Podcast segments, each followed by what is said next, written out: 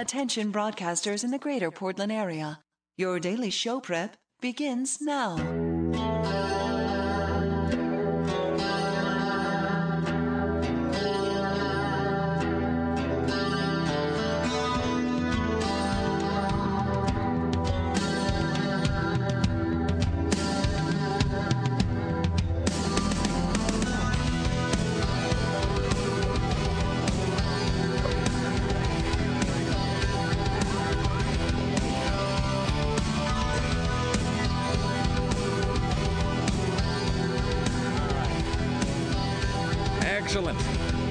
Two minutes and 15 seconds after the hour of five, and this is the month of June in the year of our Lord 2009. Thank you for coming along and making it part of your listening day. We are live from the plushly appointed yet not overly ostentatious studios of Rock 101 KUFO in beautiful downtown Portland, Oregon. Thank you for uh, joining us, my friends, mi compadres, my amigos on the road of whimsy. Uh, it is the uh, Rick Emerson radio program. Thank you for joining us. It is Tuesday. It's 503 228 4101 if you would like to uh, engage with us in a telephonic sense today. It's 503 228 4101. You can also text if you like. It's 520 51 520 51. Uh, Or you can email if you like. It's rick at rickemerson.com. Rick at rickemerson.com. Sarah with an H at uh, KUFO.com. Tim at KUFO.com. Or Nibbler, that is N I B L E R, at KUFO.com. All right, so I'm just going to go around the room here. Did everybody bring their out of context David Carradine audio for today? Sarah? I'm still looking for Oh mine. no, I forgot. Oh, choke. All right, well done. I'm still looking. I'm I, I will sorry. find it. I've just had too much on my mind lately. All right, Tim. That's right. Are you are you still recovering from the breakup of John and Kate? Oh yes, I'm very concerned. Here's the thing, I'm referencing that right now, and I don't really know what I'm talking about. I made a note to myself last night. I was at Safeway, and so I'm standing there in line. Do you ever do this? Do you ever stand in line at Safeway and you're doing what everybody does? This is not my attempt to be relatable. This is just an observation. That you're doing that thing that everybody does where you're scanning the tabloids and you're trying to absorb as much information as you can from like the front of the Inquirer or In Touch or whatever because there's several steps. There's the looking at the headlines on the cover of the Inquirer, and then if something is compelling enough, there's picking the Inquirer up off the shelf and trying to scan through and trying to find the article so you can like power read it before it's your turn to have all your groceries rung up because you probably don't want to buy it. I mean, I will. But even then, you know, look, and I'm unashamed of my love for the Inquirer, but it's like six dollars a copy at this point. So I just it, it's not like I'm going to buy it unless I unless there's something in there I, I really feel like I want to take home and just uh, and just savor. So the first step is just scanning the front page of the Inquirer. The second page is picking it up and trying to find the article, which is difficult because they do that thing of not putting any page numbers anywhere because they want you to be because I think they must know that about 80% of the sampling that the, the Inquirer that takes place is right there where you're waiting for the woman to ring up your like your Tic Tacs and your D cell batteries or something, which is the other stuff that they sell right there. So they they want to make it like as difficult as possible for you to get the article read by the time they start bagging up your groceries. So they won't put any page numbers anywhere. So the the median step is picking up the tabloid and trying to flip through, trying to find the article, and then sucking it all in uh, before it's your turn to have your groceries done. The third step is actually is buying it, and that's the one you sort of resist the most. But as you're scanning the tabloids, do you ever realize that there's this entire class of celebrities and television shows that everybody seems to know about but you? Yes. And I made this is my note to myself last night. Who are John and Kate and why does everybody care about them? I don't know. They're big this week though. See, but that but do you get the, the sense that they've they've gone from not being known by anybody to being known by everybody mm-hmm. except presumably by us? Yes. Sarah, John and Kate, anything? Aren't they the aren't they the eight is enough or whatever they are? See, I think so, but that's only based on on reading the sampling of head. One of the guy is like a um, allegedly is like some kind of drunkie who's out like cheating on her all the time. That sounds close enough, I guess. But I mean, is that what he's known for? I think so. John the John the drunkie. John the drunkie. What is their deal though? What is the what is are they? I know they, they have eight kids. is it a reality show? Well, it must yes. be. Okay. Yeah. Do so they- they, have are- eight kids, and um, yeah, they have some kind of show. I don't. I've never seen. Are it these before. eight kids of their own? Are these eight adopted kids? They're their own. All I know is that it says Octomom versus John Kate on the front, which sounds like some sort of Sandy Frank production. But all right. Well, in any event, Well, so yeah, I'm- because I guess they all have eight kids. They're this well, no, she is like 13. they're this week's Octomom, in other words. All right. Well, so I've got audio from this. I was looking. Uh, I was uh, looking on the web last night, and there's there's some sort of quote from the Octo. This was like a one-two punch. So I was in line at Safeway, and there was some big front page uh, article about about the, the John and Kate uh, couple, whoever they are. And then it was like it was fortuitous. It was as though it was meant to be. Then I went online, and there was some quote uh, about the Octomom talking about them. So in any event, so uh, we'll get to that. Uh, we'll get to that in just a bit, and we'll see if uh, if it makes sense to anybody. Uh, it is 503-228-4101. Thank you for uh, uh, joining us today. I had some point uh, in bringing that up, but it eludes me now. Wait, wait. David Carradine. So I'm going to tell you right now uh, that of the four of us in the room, apparently only Greg and I actually brought our out of context David Carradine audio today. We were having this discussion after the show about Here's a, here's a, a, bit that we never did. This is sort of an aborted bit. Uh, it was something we sort of discussed at one point, and we just never rolled it out for reasons that kind of elude me. We were going to do this bit called uh, it, retrospectively awkward news, and it was going to be where we read happy or at least neutral news stories from a given time that were now sort of terrible when you looked back. Like we would come on and then we'd really cheery music. We'd read um, uh, OJ and Nicole's wedding announcement because you know. OJ. And we never really did that, but we started talking about things that that don't seem bad until you put them in a, a sort of different kind of wrapping. And we were talking about David Carradine sound bites. And so we were going to do this thing where each of us was going to bring in a David Carradine soundbite this and morning. I've been trying to find one. You found a good one? I found I have uh, I'm not saying that, that, I'm not saying they're the best, but I'm saying that I found I'm saying I found a pretty good chunk of David Carradine audio that perhaps sounds like one thing, you know, when you're alive, and then now that he's less alive, it sounds like something else, which is sort of the best kind of soundbite. Nibbler, by the way, found six different sound bites. So there you go, overachieving as always. Uh, it is. As, as for me, I forget everything that happens in those pre-show meetings. It's kind of like I'm there, but I'm not. You're sort of just floating. Yes. You're floating in a uh, in some sort of uh, hermetically sealed bubble apart from the rest of us. Well, that's proper. It's uh, 503-228-4101. Uh, coming up uh, later on today, we will talk to Dax Holt from TMZ.com, Don Taylor from Cinematical, and we'll have our interview with uh, Tony from Godsmack. At the news desk, it's your personal savior, Tim Riley. In the news with Tim Riley. Good morning, everyone. It is 509. It's going to be partly sunny today, highs in the 70s. Detectives think Korena Roberts may have been in contact with numerous, that's numerous, pregnant women in the Portland metro area, either online or in person.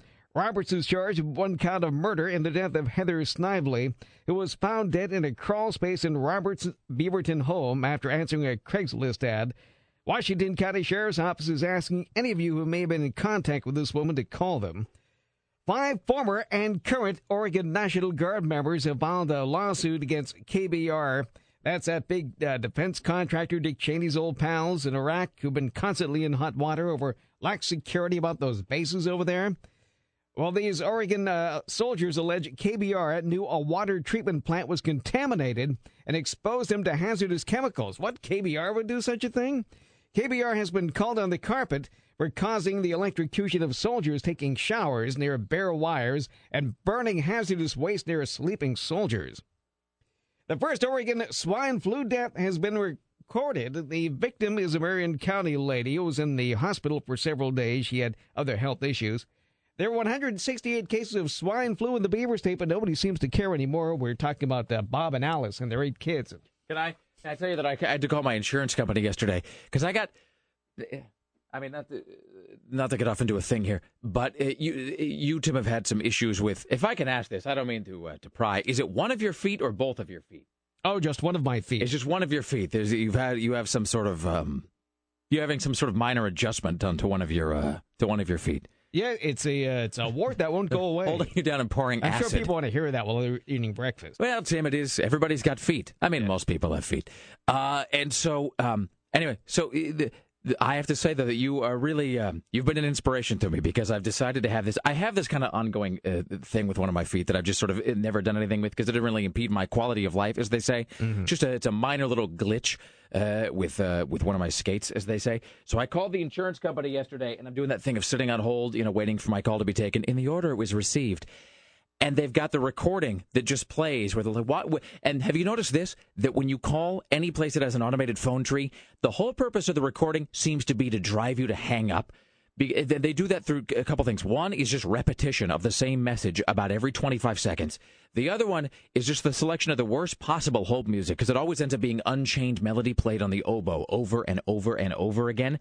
And then the third one is when they just throw the website at you like a thousand times a minute, trying to get you to hang up and do whatever it is you're supposed to do online, which never works, by the way. Because if you go to the uh, the website for whatever it is, I don't care what the service is, when the company shunts you over to the website, you will never have your question answered there. The only hope you have is to get somebody on the phone and just try to beat the answer out of them. So I'm on the hold with the insurance company, and they're, uh, they're just playing the recorded greeting repeatedly, and they keep going back to the swine flu thing. And I wondered why that was because I thought we'd all moved beyond that, but apparently not No, it's so still much. there. We just get tired of it when it really hits. Yeah. That's the way it goes. Well, it's lots of laughs for 14 year old Austin Melton, the La Pine lightning strike victim who's enjoying 15 minutes of fame. He's been on all the talk shows this week. It wasn't so funny the day he was struck, though, when his long hair made it difficult for 911 callers to determine whether he was a girl or a boy. 911, what's your emergency? Hey, ma'am, ma'am, you gotta calm down. I can't hear a word you're saying. No, this girl just got hit by lightning at the high school. What high school? Oh, La Pine High School. Oh my God. Okay, how old's the person? Humanity. She's got to be 14, 15 years old. Okay, and you're sure he got hit? Oh my God.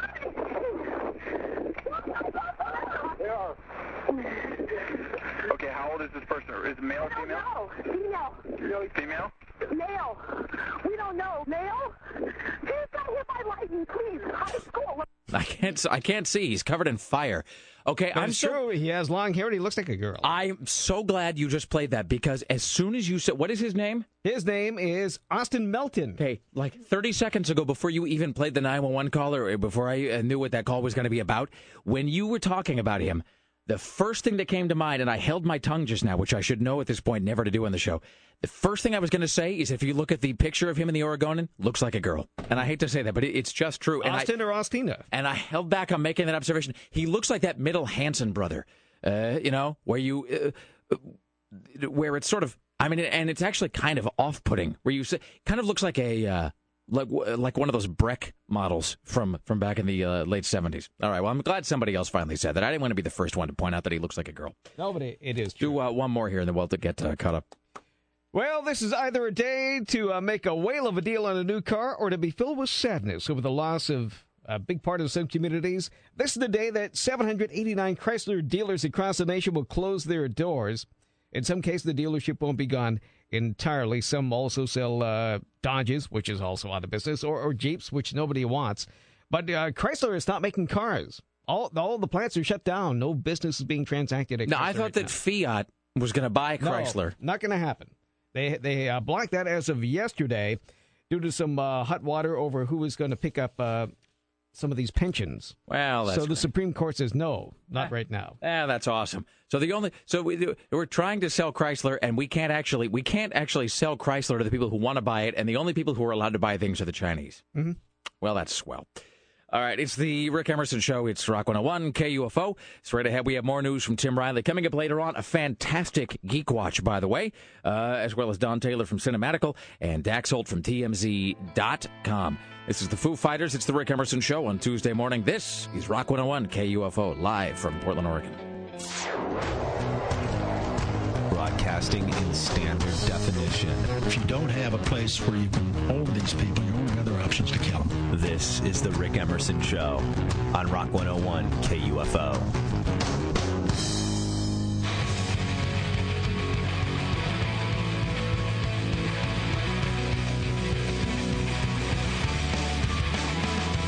Excellent. Why, hello, it is the Rick Emerson radio program live from Portland, Oregon. It is Tuesday morning. Let's go around the room. How's everybody feeling today on the classic 1 to 7 scale? Sarah Dillon, go. I'd say a six. That's live. See, here's the thing. That's a lie, but I appreciate your positive outlook. I know I'm going to be a six. That's I appreciate your Tony Robbins esque attempt at self affirmation. Well done. Tim Riley, how are you today on the classic 1 to 7 scale? Seven and a half, two eight, All right. Wait, what? Two eight. Seven and a half, Oh, two eight. seven and a half. You are ranging from seven and a half I thought you were up saying two to point- an eight. Okay. That's excellent. correct. Yes, I'm not trying to give you fractions. All right. Yes, Thank you. Uh, Greg Nibbler, how are you feeling on the classic 1 to 7 scale today? Six. Six. All right. He needs a microphone. Awesome. He does really need a does. microphone. Well, you know, we had that uh, the, the intercom thing we used to use. It was the you know that thing right there. But I Is that it- taken away? Well, it, it wasn't taken away, but it just quit working at one point. It, it because at some point something got dropped on it. Um, somebody dropped like a coffee cup or something on it, and it wasn't so much because you know it was just like a regular. It was like one of those uh, things you'd have on your desk, like one of those things that like Fred MacMurray would have on his desk in this in in the apartment, where he would say like, uh, "Shirley MacLaine, can you come into my office?" And, and the, it was the part in, uh, like in Greg's room that actually worked, but the part that was in the studio, someone dropped something heavy on, the speaker got detached from within. So we have we have no way as such uh, to speak to Greg. So we have this sort of weird uh, mute, like through the, the, the picture window through the menu uh, or uh, uh, picture menu through the window thing going But on. he but has just a has to point at stuff. So hypothetically, maybe sometime he'll be able to talk. He has a microphone. I just don't think it's hooked to anything, though. I think it's just sort of a novelty microphone. I think it's just there there for effect. It doesn't Get some actually. alligator clips or something and run them under the door. We've done it before. That's right. All right. Oh, and you know what I was able to isolate the other day? I found this audio, Tim, that you've been playing. There's really no reason for me to be playing it now except to say that I'm updating uh, the audio rack I've got here, and I found uh, the. I would um, obviously move from the area um, of the feces and um, make sure I tell the correct um, authorities about the situation. Excellent. So I. I don't see why I haven't won some award yet. I, I made so I made this long list of uh, pieces of audio that you've been playing that I felt like we needed to have just uh, filed away uh, for future reference, such as Assalamu alaikum. Excellent. There you go. At the news desk, ladies and gentlemen, your personal savior and finder of glorious audio everywhere, Tim Riley. In the news with Tim Riley. Well, now I have to live up to that, don't I? Yes, you do. No pressure. Let's see what I can find here. Anyway, good morning, everyone. It is 527. It's going to be partly sunny today, highs in the 70s. Here's the greatest idea. If 39th Avenue can be renamed Cesar Chavez Avenue, why not rename trendy Northwest 23rd Richard Nixon Avenue? That's fantastic. So there is a motion afoot to do this. It'll take only 2,500 signatures to set this notion in motion. So don't be surprised if you stop on the street and ask to sign this petition. Now, I'll is sign both. I mean, I'm for naming everything everywhere after Richard Nixon, probably for different reasons. I'm just going to guess here. Now, uh, keep in mind, this is, uh, I don't have any knowledge. Tim and I did not discuss this uh, before the show. I have no hidden information about this story you just read. So this this move to rename 23rd for Richard Nixon is this something that is being pushed by? Wait a minute, hold on. I'm um, I'm getting something here. Wait, it's becoming clearer. Is this something that is being pushed by a young Republican type organization?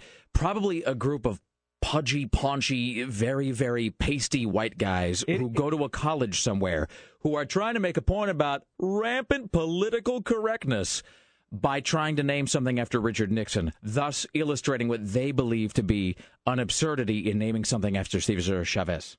It is an individual, not a group, who would share those beliefs. But I mean, that's exactly Yes. what it is, right? It's some, Yes. Mm-hmm. it's some like stooge white guy who's just, well, you know, why can't we name things after Nixon then? If we're going to be naming things after Cesar Chavez, I don't understand it. Yeah. That's just a whole lot of uh, liberal wishy-washiness. All right. See how without uh, access to any information except the headline, I was able to deduce who's behind it. It's because people are not that bright and utterly predictable. Two former employees of the Wilsonville Women's Prison have been arrested for drug charges for allegedly trading illegal contraband for sexual favors with the women in chains. Wait, hold on. Who? uh, I have to write all this down so I can think about it later. Who uh, was? Who was on either side of this equation? Who was providing the drugs? Uh, plumber Richard Rick and maintenance specialist Troy Austin. Oh, wait a minute. Richard Rick? Yes, Richard Rick. Wait, these in pri- his these name, people is, who his work name is his name is Rick Rick. Yes, basically. It's awesome. As Casey McCall once said, in Cuba, Ricky Ricardo's name is Ricardo Ricardo. So, so these women are in jail or prison? It's a women's prison, so they are women in jail Where is the prison? in Wilsonville. All right. You are aware of this woman's prison. And so the, the so the plumbers at the prison were providing drugs to the inmates? Only one was a plumber. All right. The other was a maintenance specialist. What kind of maintenance, Tim? And these are allegations. Okay. Well, they're both working on plumbing of some sort. Uh, okay. All right. I hear a low level buzz. I was just making the observation about the low level. can. You guys too. claim that it wasn't there. No, there is some sort of an open channel somewhere on the board. I can hear sort of a mm, sound kind of Well, I happening. was just in the stopping to admire the sound. All right. So, uh, talk about sound bites. Let's see what we have today. Hillary Clinton says it's a dream come true to be part of Obama's cabinet. I never had any any dream, let alone inkling, that I would end up in uh, President Obama's uh, cabinet. But he was quite persistent and very persuasive. And you know, ultimately, it came down to my feeling that number one, when your president asks you to do something for your country, you really need a good reason not to do it. Number two, if I had won and I had asked him to please help me serve our country, I would have hoped he would say yes. And finally, I looked around our world and I thought, you know, we are in just so many deep holes that everybody better grab a shovel and start digging out. I wonder if you were to look in her basement, if there's like a sad box of invitations to a presidential uh, gala that she's got filed away, and maybe she's wondering at some point in the future if she can scrape the like the 2009 off the top and put like a 2013 or something. Also, it's interesting. I, I mean, I believe her instinctively when she says uh, uh, that she hadn't really considered herself being a member of President Obama's uh, uh, cabinet, but that's only because she never really pondered the existence of a President Obama to begin with. So I think she probably spends a long, long, long amount of time every morning staring into the mirror, having to force herself to mouth the words President Obama before she can leave the house and do it convincingly. A Spokane man probably wishes he didn't tell building supply store workers about a lost item, especially after the lost item was allegedly a bag of methamphetamine. Spokane police say Christopher Wilson faces drug charges after he allegedly dropped the baggie by the Ziggy store counter over the weekend. He then apparently returned to the store, gave managers his name and number, and asked them to call them if they found the item. Police credit both the manager of Ziggy's and what they call the suspect's thoughtfulness and professionalism for making an easy arrest. We appreciate your support. Thanks so much. Hey, there ought to be a garbage pail kid called Beth Amphetamine. I like it. Moving on, here's Tim Riley. In a rush to pray to the Lord, Tri Salem's Drive-In Assembly of God Church. Pastor Bob Swope conducts services in the parking lot, and you needn't even roll out, roll down your window or get out of the car. Simply turn to the FM frequency 100.7 and watch him do a sermon every Sunday from the parking lot. At Albany, Circle K robber got tired of the cops chasing him, making it easy on everyone by turning the gun on himself. Bradley Steller was found in his car not far from the robbery scene, dead of a self-inflicted gunshot wound. Well, listen to this. This is something for redheaded stepchildren across the river. Vancouver is the world's easiest city to live in. Yes, Vancouver is the world's easiest city to live in. According to a new survey, they, they hold six of the top 10 slots in the Economist Intelligence Unit's livability report. All right, I saw that headline on Drudge this morning, but I didn't click on it because I just automatically assumed they were talking about Canada. And maybe that I'm I'm sorry, Oh. so I apologize. I'm sorry. Is this actually Canada? Vancouver, BC. Well, I- Did you know that all along, you bastard? and you ruined the whole joke. I had two or three more paragraphs to go. I'm gonna have to bring it back later. You cruel, callous bait and switcher.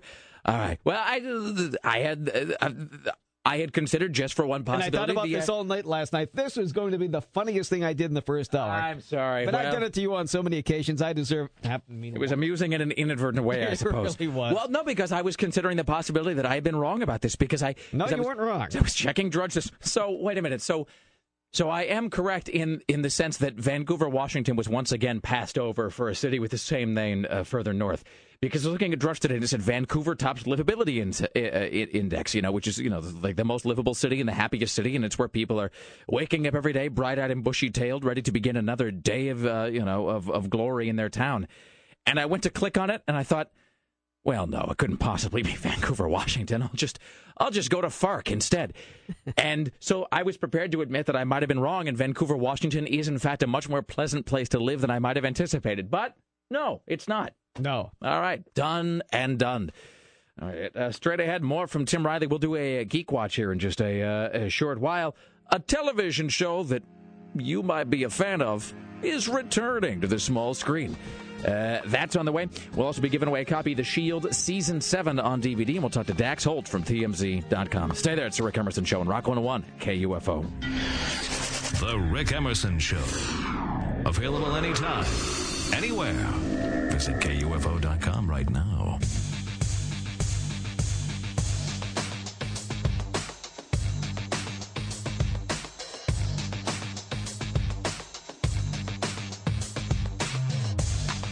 It is the Rick Emerson Show, live from Portland, Oregon. It is Rock 101 KUFO. Good morning to you. In mere moments, Tim Riley at the news desk. Later on, we'll talk to uh, Don Taylor of Cinematical, who has uh, new DVD releases today, including The Shield Season 7 on DVD. We'll also be giving away a copy of that. Uh, Dax Holt from TMZ will uh, weigh in on the latest in the world of. I could pretend it's something other than David Carradine, but it's not. That's. Uh, that's really what we're going to be talking about today. I mean, I'm sure there's other celebrity news. I just don't know what it would be or, or how interesting uh, it, it, could possibly it, be compared to the David Carradine thing, especially when. So I guess there was some sort of clarification put out uh, by that Thai tabloid that ran the David Carradine photo. So now, now the tabloid is claiming that if you look at that photo of David Carradine, which you can see at rickemerson.com, so they're saying that he doesn't have fishnets on but that they quote shadowed the body in like Photoshop or something to cover up some details because I guess he has a lot of tattoos or whatever. And so, but here's the thing. I mean, uh, if you get a chance, and this is safe for work in the sense that I mean, there's no nudity or anything. I mean, it's kind of off-putting. But you go to rickemerson.com. It's the second blog entry down there, and you click on the link that says, I don't know, it says something like "click here for David Carradine photo." You go down and you look at this picture of him that's in this Thai tabloid, and I looked at it here at work, and then I was looking at it later on my home computer, which has the screen as a kind of a higher resolution. They claim, well, there's two things. One, they claim that he's not actually wearing fishnets in this photo, that they photoshopped the fishnets on, or that they that they shadowed that part of his body to cover up uh, some of the more graphic details, which I figured meant to cover his business. But of course, that wouldn't be the case because he's got his back to the camera. Here's the thing, though. I want you to look at this David Carradine photo and then ask yourself, look at the legs specifically and see if you think the same thing that I think uh, when you are looking at the legs in this photograph. Because there's something that, that sort of uh, jumped out of me as I was as I was viewing this. Where am I looking again? Just go to uh, rickemerson.com. Uh, you, you, you go to the second blog entry down and just click on the link for the David Carradine picture. Uh, and it's uh, I don't know it's about halfway down, and so you'll see there's the the regular photo inside of him, and then there's this alleged death photo where it's presumably his his body kind of hanging from the the whatever, like the, the coat rack thing in the closet. Mm. Okay, so you're looking at the photo? Yeah. Okay, look at those legs. What what occurs to you when you look at those? Does anything sort of seem wrong or off to you about that photo? Apart from the apart from this business of the legs being sort of a darker color than everything else, which again the newspaper says they did themselves to cover up some details, which maybe they, they want to like have bare ass or something showing, so they like Photoshop nylons onto him, which does sort of call into uh, question everything about the photo. Okay, don't those look like a woman's legs to you? Well, yeah. So that's my thing. And it's not just because it, see, and so it would be one thing if he actually had fishnets or stockings on, because you could argue that that might shape your legs in such a way that they get that kind of a form to them. But the newspaper says that he's not actually wearing those, that they just colored, they darkened the legs in the photograph so that so that you would not see his tattoos or his uh, you know his uh, nudity, his backside. Hmm. So if they're just darkening them, there's no reason for his legs to look that way. So that's my question: is like, why does it look like a woman's He legs? does have lady legs. You're That's. I mean, you can't see the front, so I, you know, I don't know if there's bosoms or not, but it, it's a little odd uh, now that you look at that. So who knows? It may not be, uh, may not be a real photograph after all. At the news desk, ladies and gentlemen, this is your personal savior, Tim Riley. In the news with Tim Riley. Good morning, everyone. It is 547. It's going to be partly sunny today, highs in the 70s. The Rose Festival has been a rousing success this year, even though it had to get by with a 20% drop in sponsors. They added a third weekend, and that was a big hit. They're going to do it again next year. The Style, Starlight Parade drew the, biggest crowds in recent memory. Good weather helped things out, too. The festival, they claim, brings in $60 million to Portland every year. Portland Public Schools will have to cut $28 million in their budget. So what'll happen? Well, employees must take five-day furloughs, which is common everywhere, no matter what the business is, private or public. They're going to crowd more students in classrooms, and they'll eliminate 40 full-time jobs. Well, I have a question. Let's let's tie these two stories together here. So the let's be doubly relatable, Tim. So the sixty million dollars made by the Rose Festival. Here's a uh-huh. silly question: Where does that go? I, I guess it, it is like the total money spent. But I mean, I but I guess my on question, everything. right? But I mean, I don't know how they figure it out. But but I mean, who like who makes that money? In other words, is that but is that but is it but does the city make money off that? I mean, they may make a little bit of it, like with parking fees, and So there's no so like the city isn't taking a slice No, no, uh, no, of this off the top. not really. Well, th- don't you think they should? I mean, it, I was just wondering because that's Well, they, they, they probably do some somehow with admission. that was going to be my question because we're having to hack 28 million dollars out of the school budget, and yet the Rose Festival made 60 million dollars. Yeah. But I guess if Portland, so Portland isn't saying like we're going to take 10 percent of all of all the profits or whatever. I don't think so. All right. So, th- so this is really the thing that we're paying. This is a thing that we're paying for and being inconvenienced by. That's not benefiting me at all. No. All right. Well, that's great. Okay. Mm-hmm. Here's So make sure you go. Mm-hmm. Well, let's welcome the first Guantanamo Bay detainee arriving in the U.S. They flew him to New York to face trial for bombing U.S. embassies. His name is Ahmed Ghailani. He arrived in the early morning hours today. U.S. Marshals took custody of him from his military jailers and brought him to Midtown Manhattan. He's scheduled to appear in Manhattan federal court later today. So I guess if you do anything wrong, anyway, they brought the pirate to Manhattan. So when you do something wrong, they bring you straight to Manhattan to face trial. Uh, this will be an important test case for the Obama administration's plan to close the detention center at Guantanamo Bay in seven months and bring some of the suspects to trial. So, and apparently, a lot of people are afraid if we bring them here, they'll escape. But we incarcerate a huge, like nine percent of our population, and nobody gets away in our in our own uh, prisons here. So we'll find out what happens. Hey, in other news, so who knew there was a Wilson's uh, a Wilsonville prison uh, for women? I had no idea. Yes. How Oh, long yeah. is that? I mean, out by Fry's, Wilsonville. Yeah, So where is it's it's uh, Coffee Creek Prison. so where is is the women's prison? Everything. Look, here's the thing. Uh, Wilsonville only exists because of Fry's. To me, I know that there's probably actual people who live there. There's like a real uh, town there somewhere, but I don't.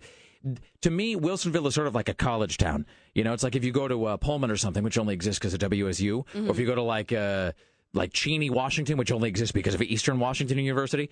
Wilsonville really is just a thing to put Fry's in. That's just a it's just a vessel for that electronics store. So relative to Fry's, like where is the prison? Do you I've never been there. But it's uh, but I mean it, it, and is it like a it's a full size like regular penitentiary? It is called Coffee Creek. It's not like some sort of a uh, not like a way station or whatever. I only ask because every time you have a women in prison story, I just think of that Charlie's Angels episode that took place in uh, like Atlanta, that Angels in Chains, where it was just lots of excuses to put what's her name, uh, Kate Jackson, in like a uh, you know in like a see through uh, work shirt. It opened in 2001. It has 108 acres. All right, and granted, by the the, the And it had all kinds of legal challenges. And the woman who A lot of people uh, didn't want it in their backyard. Probably the typical uh, woman who's incarcerated in Wilsonville does not look like Kate Jackson. By the way, that's a that's a thing I am aware of. It is the I, only uh, women's prison in Oregon. oh, really? Well, okay. So so we might get women from hotter outlying areas. Mm-hmm. Excellent. Here's Tim Riley. Any other further questions? It costs 110 million dollars. Well, I'm It's a for it. country club. It has 1,684 beds. And incoming prisoners are screened and ranked based on factors such as behavior, age, criminal history, psychological health. Don't you think there ought to be a women in prison reality show? Oh yeah. Why isn't there one now? I don't know. Maybe we should start one. Oh, hey, two things. One, there ought to be a, a women in prison reality show, but again, it should take place in the South, and there shouldn't be any air conditioning allowed. Uh, and everybody should be uh, really sweaty all the time. No, I'm just saying. I know what the Sarah. I know what men between the ages of 18 and 44 are uh, are interested in. Sweaty female prisoners. Yes, yes, and yes, and also that uh, there's a fourth supplemental yes, just in case you should have further questions about that. Secondly, don't you think there ought to be a? Don't you think there ought to be a? A hot porn film based on this concept called "Scared Straight." Uh, Straight. All right. Here's Tim Riley. Well, apparently, uh, Phil Spector is being treated poorly in jail, claims his wife. Somebody still loves him, believe it or not. Uh, of course, he gets 19 years, and now the 69 year old wife, uh, Rachelle, is speaking out to decry the, the punishment. Apparently, he's being held in a very small cell, and he's incarcerated for most of the day, which he finds abhorrent. But apparently he's uh, found a cockroach to play air chess with, uh, according to this uh, this Twitter update that he put out last week. So uh, uh, we'll do this straight ahead. I've got these uh, out of context David Carradine sound bites. So I've got mine, and then I've got uh, some from uh, from Greg. Am I to understand that we are the only two people on the show that actually followed through on this particular assignment? Yes. All right. Well done. I'm sorry. That's fine. Uh, so you know we we've picked up enough slack for everybody here. So the uh, the, the deal was that we all had to uh, come to work today with a David uh, Carradine soundbite. In other words, not somebody speaking about him, but him actually saying something that, when taken out of context or when listened to now, was retrospectively awkward. So I brought mine, and uh, uh, Dave, uh, uh, David uh, uh, Nibler brought his in, and so we'll play those when we get back. Uh, later on, we'll have uh, uh, Don Taylor from Cinematical who'll be here to talk about DVD releases. Talk to Dax Holt from TMZ.com, and we'll be giving away a copy of The Shield Season 7 on DVD. Stay there. It's The Rick Emerson Show. This is White Zombie on Rock 101 KUFO. KUFO, Portland.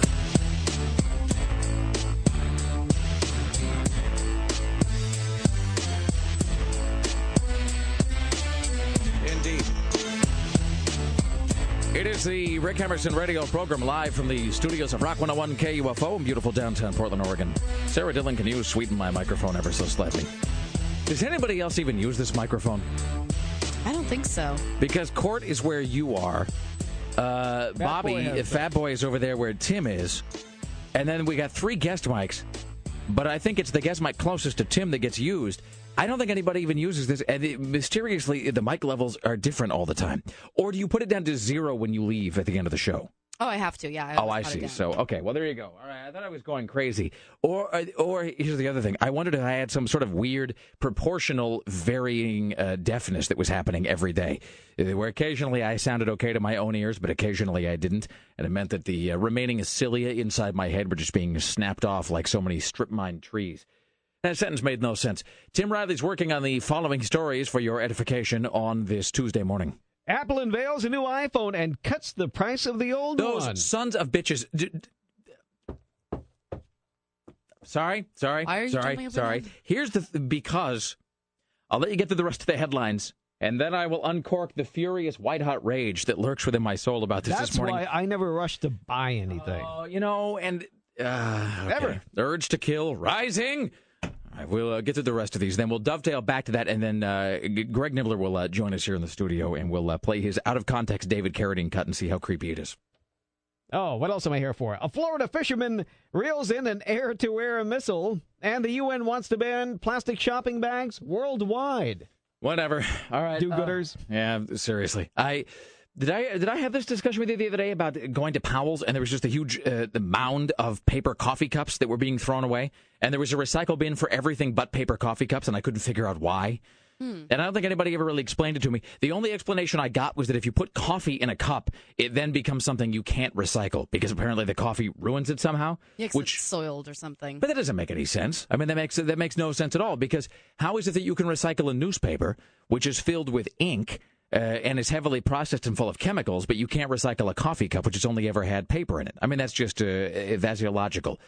I don't. Th- Here's my thing about recycling: is I don't think anybody actually knows. I think they just sort of make it up from day to day and from place to place, and there really is no definitive explanation for this. So, uh, eh, Greg, if you want to uh, come into the studio, I'll play your uh, David Carradine cut here in a second, and we'll play mine. We'll see which. And see, I don't know how mine stacks up. I haven't heard any of the cuts he brought in today.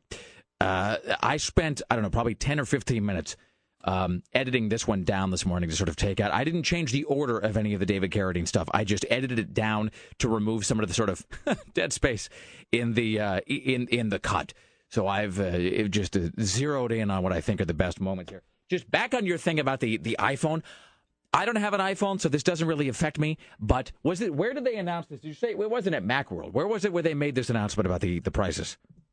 Let's see. This was uh, in San Francisco, apparently. Was it a? Uh, It, it wasn't a big trade show. But I mean, was Steve Jobs there? No. 'Cause- okay, because that, that was the whole thing about the. The, the rumor was that he was going to uh, he was going to make an appearance because he's been battling back from this whatever this mystery ailment of his is.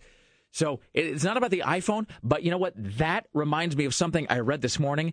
Do you ever see something that just pushes you into the, the like a stage of apoplectic anger? And then miraculously you manage to shove it deep down inside into a small, tiny, uh, hate filled black ball of intense rage. But then you kind of forget about it. And then something triggers it later on, and the anger comes back full force. So just yesterday, I was talking about my MacBook, which I do love.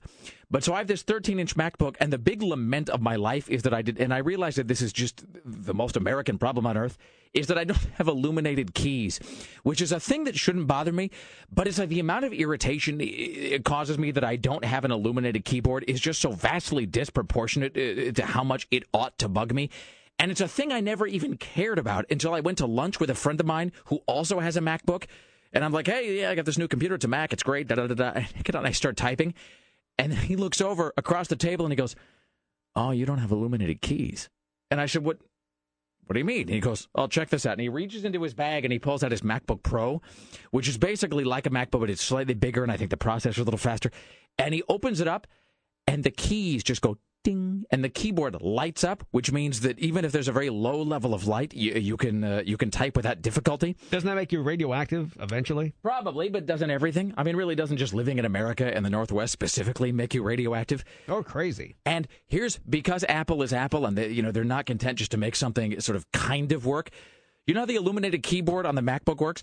It's not just that it lights up all the time. It's, it's not like you turn on the computer and the keys light up. It actually has like a little sensor on the front of the keyboard and it detects when the light level in the room has gotten sufficiently low and then the keyboard goes on.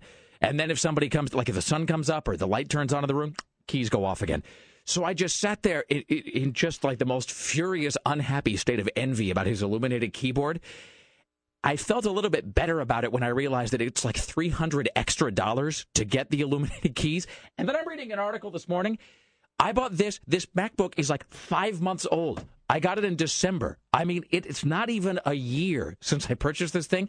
The MacBook Pro, which is larger, has a faster processor, has an illuminated keyboard, a bigger, brighter screen, is now being sold for $300 less than I paid for this. Thanks so much. Thanks, Steve Jobs. I, I still don't have that. an uh, an iPhone or uh, one of those Raspberries, so I'm I'm waiting. I don't have an iPhone. I'm successfully resisting that. I'm just, but see, the, the, and this kind of disappointment is a thing I'm going to have to live with if I'm an Apple person, uh, because that's that's how they do it. They they put something out. They go, "Do you want this bright shiny thing?" Oh, that's great. Yes, no, no, yes. no, no. We're not going to lower the price. No, no, no. This is the price it's going to be. And then the next week, man, they just f you all over again. Hello, Greg Nibler. How are you today? Hello, sir. I'm doing well. All right, so we have uh, David Carradine sound cuts here. So we were talking about this after the show, and I forget how we even got to this idea. But rather than doing this, uh, th- we had this sort of failed bit we were going to do some time ago, which was retrospectively awkward news, where it was stories that seemed great at the time, but now seem unbelievably creepy in retrospect. That didn't really work out, but we had this idea of bringing in David Carradine cuts that, out of context, would seem especially creepy. So uh, you and I are the uh, we're the sole people on the show who accomplished this. Where are your uh, where are these cuts from? Where did you get this sound? Okay, uh, let's see. Well, there's two in there that I wanted to play because I, I found a whole bunch of them, random different places. The first one I think is the one labeled "Death," and it's hard to see how that could be unnerving. Yes, absolutely. And this was uh, taken. It was, I think it was like a fan video outside of some restaurant in L.A. or wherever he was, and uh, it's just people interacting with him and asking him questions that seem a little bit creepy given the current All right. circumstance. So this is David Carradine, and this cut is called uh, David Carradine Death. Good evening, Mr. Carradine. Good evening. Are we looking forward to another incredible Kill Bill or what? Well, I'm dead. that, that would kill the incredible, wouldn't it? Um, something. What's been highly The rumors exaggerated? of your death have been highly exaggerated. Oh, yeah, right. You didn't hear those rumors, did you? I didn't hear those. Well done. Hey, that's pretty good. Right out of the gate. Really good, Greg. That's like the. Uh, uh, do you have that Anna Nicole uh, thing, uh, sort of on a hotkey or something, where she's uh, the the like my body thing? No, but I shall find it. All right, let's play that one more time. Good evening, Mr. Carradine. Good evening. Are we looking forward to another incredible Kill Bill or what? Well, I'm dead. That's so unnerving. That, that, that would kill incredible, wouldn't it? Um, something. What's been highly The rumors exaggerated? of your death have been highly exaggerated. Oh, yeah, right. You didn't hear those rumors, did you? I didn't hear those. Excellent. That is awesome. That's terrific. All right, well done. I think you already win. uh, I mean, there's only two of us here, and I think you win. Uh, what's this? This other one is called Free. Yes, this is uh, this is unnerving in the context and in, regarding the context and the way he died. All right. Uh, if you Yeah. I wonder if this is the I wonder if this is the same cut that I brought in. We'll see here. It can be just as free Oh no, this is different. as you want it to be. And the thing is, it doesn't take any room to do it. You don't have to be on a football field. You can be in your living room. There's plenty of room to get all the moves, all the feeling. Okay, I have to I have to interject at this point. What is he actually talking about here? it's some like Tai Shan like video. I, I don't even know what Tai Shan It's, is. it's like a like a workout video. yeah, something like that. He's standing there with like a, a wood stick and he's walking around talking to himself. I'm going to click through and play this in a different media player so I can actually uh, so I can pause this. Is All this right. what you were looking for? Um, Like my body. yeah, Anna Nicole Smith. Well done. All right, so this is we'll play this one again. So this is uh, David Carradine talking about some workout thing. It can be just as free as you want it to be. And the thing is, it doesn't take any room to do it. You don't have to be on a football field. You can be in your living room. There's plenty of room to get all the moves, all the feeling. How it liberates your shoulders and your hips, for that matter.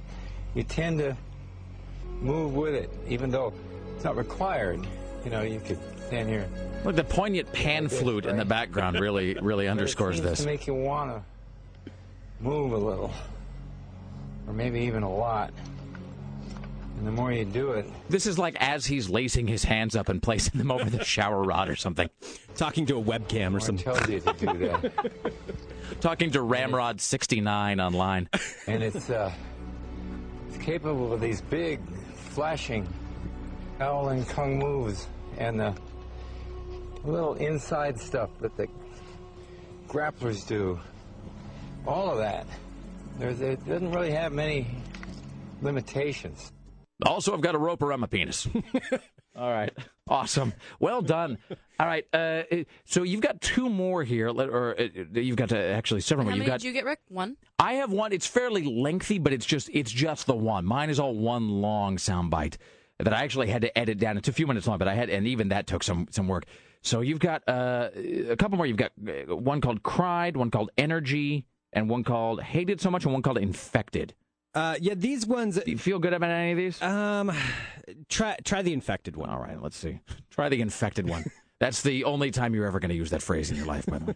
I found myself uh, wanting to continue with it, and you know, I've I've done uh, videotapes on it. I've taught it. I've done seminars. I've written books on it.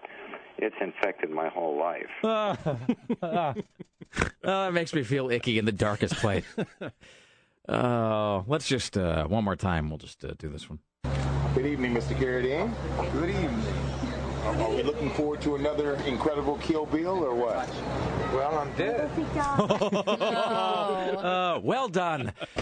All right, I didn't want to play mine now. I have to wait. Oh, you have to uh, play yours. Well, I'll, uh, do we have to. Should I wait here? We'll do it uh, maybe in the next uh, in the next segment or something, or is it? Uh, we'll do it at, at uh, perhaps sevenish. Excellent. All right. Well done, Greg Nibler.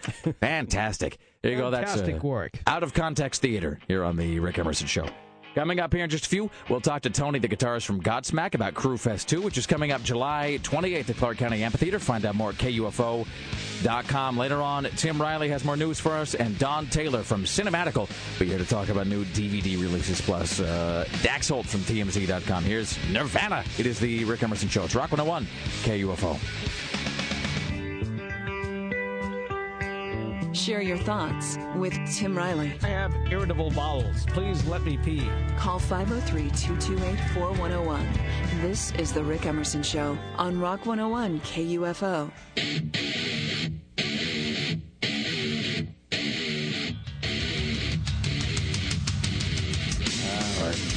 It is the Rick Emerson Show, live from Rock 101 KUFO here in beautiful downtown Portland, Oregon. You know, I thought I brought this Mr. T sound clip into the studio, uh, but I didn't. It must be back in my office. I'll find it for the next segment. Do you ever think of Mr. T singing, and that's sort of quotationally said there, uh, singing the "Take Me Out to the Ball Game"? I don't think I would have noticed. No, I, it's not one of those things that ever I would I wouldn't have known even to seek it out. But somebody, I, I, I had a bunch of people send me the link to it, and it was a lot of. It, there's really not much point even in playing it, except to note that it is just the power of the catchphrase to give you a prolonged career. I mean, what sort of shelf life do you think Mr. T would have were it not for the "I pity the fool" thing? I mean, if you have a phrase that you could uh, sort of dynamite. I mean, that's the thing, right? Well, bad example. that probably isn't the best example in terms of career longevity. What is the last thing J.J. Walker did? Anybody? Oh, nothing in about 30 years. I mean, I can't. At least. I mean, there must. Let me, uh, and I will further refine the question. What what is does the he do last every thing? day? See, but that's my. I wonder that all the time about about Jimmy J.J. Every Walker. morning you wake up and wonder, I wonder if he's getting up right now, too. I well, the answer to that is almost certainly no. I mean, he probably gets up and then kind of peeks out the window and then just puts the drapes Still back. nothing there. Go. he, he probably doesn't even go to the mailbox. He probably just looks out and looks for that little red flag that's on the side just to see if it's up. Wait, no, I. Ah, crap. All right, this is not a dynamite development. I'm, all right, and then just back to bed. I think about Jimmy J.J. Walker all the time, and I wonder what he's doing right now. Like, here's here's a thing that I think about. I think about having one of those like NORAD uh, uh, maps, uh, you know, where it shows like the incoming Russian bogeys or whatever. Yes. Except it wouldn't be that, but it would be for like Z-list celebrities, so you could just track them, sort of like Marlin Perkins on the Serengeti plain. I think he's dead. Marlin Perkins? Well, he's easy to track. Yeah. Where is he? He's right there. Later on, where is he? He's right there. But there's that application that you can get. Uh, speaking of my Mac, there's just like a little desktop widget that you can get that will show you the spread of the swine flu virus in real time. Because what it does is it gets uh, updated information from government databases and the CDC or whatever, and so your screensaver is just a whole map of the, it's just a it's a map of the entire globe of the entire world. And as new swine flu cases develop, little dots just appear uh, wherever one is tracked, which is fantastic. And I think there's one for Ebola too, which I'm actually gonna that's gonna be the new one I use. But I want some sort of a widget that will just track certain celebrities and let you know where they are. Well, it's Gawker Stalker. But, okay, so what is that? Gawker Stalker is um you can like upload it from anywhere. Like if you if you're walking in the streets of New York and see like Matt Dillon walking down the street, you can be like, you know, spotted Matt Dillon on the corner of you know like 67th and Lexington. And then is it just so? Is it like as text? It prints it out, Yeah. or you know, on the website it shows No, it. it's crazy because you can it, it gets like to the minute where where people are. See, don't you think there ought to be the next step of that is some sort of graphic interface where it's like a map, and it's a map that shows you where a celebrity is at a certain point in I time. I think they actually might have that on there. Oh, see, yeah, I Gawker would, Stalker is amazing. I would, I would get get with that in in in a, in a minute. Uh, that would be awesome. So anyway, but I think about Jimmy J J Walker constantly, and I will say to myself, like, where is he? I mean, he exists. It's not like he went into a state of cryostasis. He must, you know, he's doing something or other. So I mean, like, where is he at this very moment? But the um, anyway, so the power of the catchphrase, Jimmy Walker notwithstanding, you know, that can really extend your career. So I'll find this audio of Mr. T just sort of bellowing, "Take me out to the ball game." and then you'll be amazed at how he works the pity the fool right into it. I mean, that's sort of a, you know, that's like the pity the fool is sort of the Where's Waldo of Mr. T's uh, world, where you're trying to find out exactly where in the, in you know, in where in the project that he's currently working on will he fit the phrase pity the fool. Tim Riley is tracking the following headlines on this uh, Tuesday morning. Well, apparently, uh, Jimmy Walker is working on a movie entitled Imps. You're lying. That's what it says here. He plays Thomas. Is this information that he? Wait, is this, This an is from IMDb? IMDb. You know, anybody can edit that. IMPS. You know, that is only slightly uh, harder to edit than Wikipedia. Jimmy Walker himself probably put that up there. I mean, I'm not saying it's not true. It's not true. It says he symbolized the 70s. Uh huh. All right. He claims he's no actor but a, co- a comic. And let's see, what's he doing? Uh, well, nothing. Okay. There you There- go. There's something in there from 1987. Well done. But you know what? You have to credit the guy. He's been married to the same woman since 1980. Well, of course. I mean, Jimmy Walker can't afford a divorce. I mean, uh, really. I mean, what is it? I, I would imagine he's probably married. This would just be my guess. I would imagine he is probably married. Uh, does it- so he's been for how long? Since 1980, the same woman. His 1980. fir- His, first marriage. Was that after Good Times went off the air? Yes, I believe. So I wonder if at that point he said, uh, Jimmy Walker needs a long term survival plan. Jimmy Walker would like to marry you, miss. All right, excellent. And I bet she has something really stable, like she, uh, I bet she does like actuarial tables at an insurance company. Wow. He's over 60 years old. Damn. All right. Uh, without further ado, here let me uh, uh, let me get to this Godsmack thing. So I'm not going to pretend that this is this is live. This is one of the things we do. Rock guys don't rise Oh, early. they're this? they're late morning people. Oh God, is there bad Jimmy Walker news? No, my computer just started printing out gibberish. That's great. Is it doing that thing that it did a few months back, where it was like printing page one of forty thousand? No, this is like all kinds of weird capital letters. Well, I'm sure it's just a new traffic update from one of our many uh, cell phone callers, Tim. Oh, that could be. All right. So uh, rock dudes don't get they don't really get out of bed, uh, you know, like at the crack of dawn or anything. So I taped this yesterday. This is an interview uh, with Tony, who is the guitarist for Godsmack. They're going to be here as part of Crue Fest 2, which is happening uh, July 28th at Clark County Amphitheater. Crue Fest 2 featuring, of course, Motley Crue performing Dr. Feelgood in their entirety, uh, in its entirety. Godsmack, Theory of a Dead Man, Drowning Pool, um, and Charm City Devils. You can find uh, tickets at KUFO.com. And if you wait and get those on Wednesday, there's no service charge. Uh, so no service charge on Wednesday ticket purchases. Awesome. All right. So without further ado, ladies and gentlemen, I give you Tony from Godsmack. It's a real pleasure to welcome Tony from Godsmack to the Rick Emerson Show right now. How are you today, sir? I'm doing real good. When you step out on stage, the guitar in your hand, and you guys are ready to go right into the first song, and you look out, and there's this huge outdoor crowd.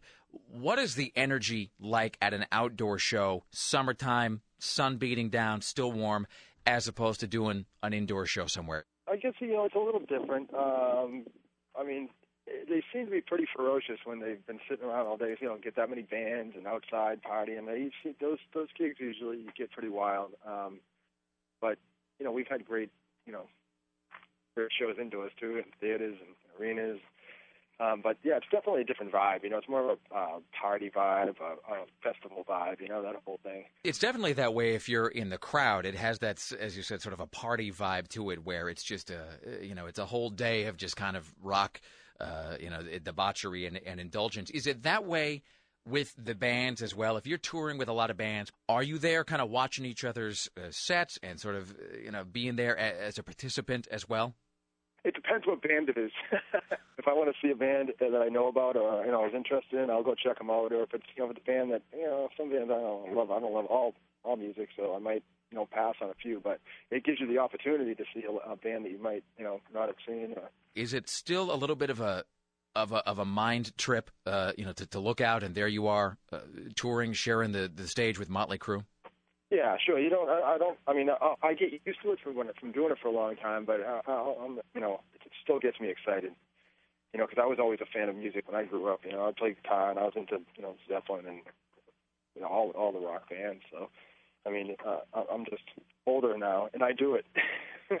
Godsmack obviously has such a diverse range of influences and bands that have sort of come together in the style that you guys have. Somebody mentioned that Zeppelin 3 was was the record that, that got you into playing guitar, and I don't know if that's true. Was there a particular no, record? No, I wouldn't say so. I, I was into Sabbath at first. I was into, um, you know, the first Sabbath album. When I first played guitar, that was some of the first stuff I learned. Then I got We Sold Our Soul for Rock and Roll. So I was a big Sabbath fan. At, you know, that really got me rolling on the guitar. Then I got into like, you know, Zeppelin and Lynyrd Skynyrd and, you know, um, whatever, Michael Schenker, uh, UFO. You know, I, I just followed anyone that played good guitar. I was kind of interested in. Talking to Tony from from Godsmack. In terms of influences, uh, who is the biggest influence on either you as a guitarist or on the band as a whole that maybe people wouldn't necessarily think of? A, a, an influence that's very real, but maybe not so obvious.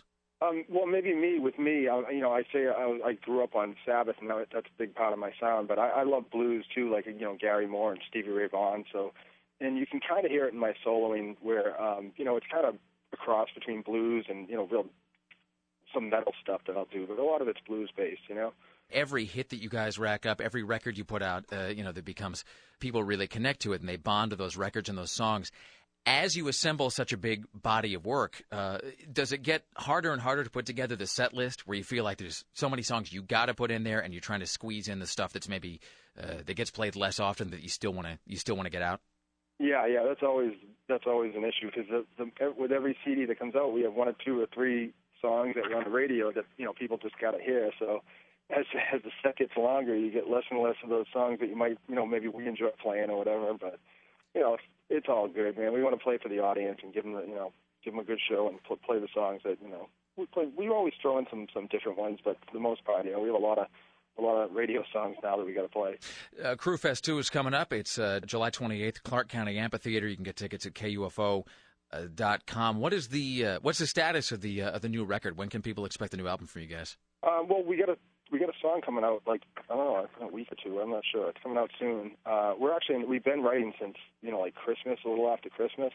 and uh, you know we got a bunch of music, and that's why this one single's coming out. But you know we're going to continue writing, and uh, you know we'll probably record later in the year, and I think it's planned on coming out, you know, beginning of next year. Talked about you sharing the bill with so many uh, great bands over the years, you know, being part of Crue Fest too. For you, uh, as a guitarist, you're you're there, you're out playing with Godsmack. What is the moment when when you realize that you'd you know you'd kind of scaled the mountain? I I think when uh, we did our first Ozzfest, we were going platinum at that time. Well, actually, no, we went gold.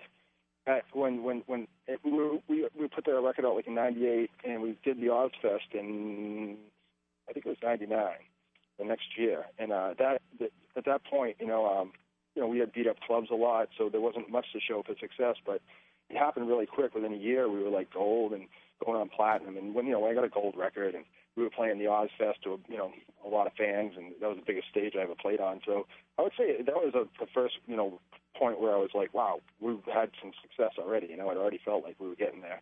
Crue Fest 2, July 28th, featuring Godsmack. All right, my friend, thank you so much. Best of continued success in all you do, sir. Awesome. Thank you. All right, thank you. And uh, don't forget, if you get your tickets on Wednesdays, there's no service charge for that. Uh, you can go to KUFO.com for more information. Crue Fest 2, which is coming up July 28th, Clark County Amphitheater, part of KUFO's Summer of Rock, ladies and gentlemen. It's a Rick Emerson show. Straight ahead, news from Tim Riley. Do we have an update on Jimmy Walker? No, well, no, there's nothing to update. Can you please play the Kings of Leon for me? We'll get it right out to you, Tim. Here's the Kings of Leon. This is Use Somebody. It's the Rick Emerson Show, Rock 101, KUFO, live from Portland. More of the Rick Emerson Show in mere moments. Only on Rock 101 KUFO. All right, we got an answer to the Jimmie Walker thing, sort of. Sort of. What was the question? I don't remember. The answer, the question was, what is Jimmie Walker? Well, I don't have an answer to what is he doing right now. I mean, I would imagine that's just sort of staring, as uh, as Patton Oswalt would say, just staring blankly into the middle distance. Um, I found an answer to what he's doing in general. We'll get to that here in just a second. It is the uh, Rick Emerson Show. We're live from Portland, Oregon.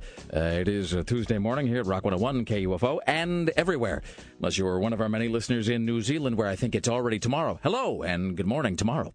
It's 503 228 4101 if you would like to uh, join us on the uh, telephone today. You can also, uh, which I say, by the way, because my grandfather used to do that, and then he passed it on to my mother, who would add weird extra syllables to things, uh, sort of Jessica Simpson style which is, I believe, some sort of a bizarre Southern trait that thankfully did not make its way into my lexicon in any sincere fashion. You can also text if you like. It's 520-51. 520-51. Let's see. This, uh, okay, so this is from uh, a man who calls himself, this is, this is from the Polish Avenger. All right, thanks. Uh, is that an actual superhero? Yeah, I, I think so. Uh, you can insert your own superpower uh, here in this five second gap. Okay. You go to di- okay. So here's the website. The website is not dynamite. The website is dynamitejj.com. And if you look at this, incidentally, this is a website that I think was created a Microsoft front page in about uh, 1997 because it's got that this is like it's got that template 5 look to it where you just go to the drop down menu and there's one called like you know cool corporate just for fun for kids just for kicks uh, so this is the corporate one, and it's got the uh, the little light up glowing buttons on the side when you put your mouse over them. So Jimmie Walker, it says my gigs. If you would like to book Jimmie for your corporate or personal appearance, send this at your personal appearance. Is that where he like comes to your house? What does what does that mean? Book Jimmie Walker for your corporate or personal appearance. Is that like if you have like a like a like a shindig of your own, like a bat mitzvah or something, and Mommy, I demand that you get Jimmie Walker for my bat mitzvah. I demand that he be brought here now. Uh, so Jimmie Walker is.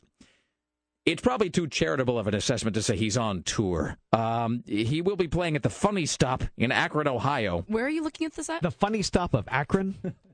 Is yes. there only one? and that's only for the that's only for the couple of hours that Jimmie Walker's there. Then it goes back to being the uh, then it goes back to being the pain stop. He's 62 years old. Now, see, but how is that possible? Well, it's because I'm old, I guess. Uh, this is at dynamitejj.com slash gigs, Sarah. Uh, let's see. So he's at the Funny Stop. Hey, he's going to be in Worcester, Tim. Uh, let's see. Worcester. At, at the, the Arena. which I Oh, sus- that's big. That's not see, but I was going to say that's They instinct. probably drop a curtain halfway down like they do at the Rose the Garden. arena of the clouds. Yes. Uh, let's see. Worcester in the clouds. I mean, it doesn't say he's inside the arena. For all we know, he could be in the parking lot. Oh, drive up comedy. I will be in an Econoline van outside the arena for uh, about 15 minutes tomorrow night. Somebody ought to do like a drive-through comedy thing. You know, like one of those espresso huts, but you drive like a chuckle hut, where you drive by and a guy says, uh, "I just flew in from Syracuse. Boy, are my arms tired. Thank you. Drive through. Let's see what He's else. going do to we be have. at Giggles in Seattle. In the, Giggles. in October. That is the, that is the big time. Can I just and at Hog Rock in Illinois? Going to be playing at Hog Rock also. I, somebody's cashing in favors to, to, to book these. Look, remember how Jimmie never said anything about you and that hooker? Now, come on, it's time to ante up. Uh, so he's going to be at, God damn, I'm glad I'm not a comedian.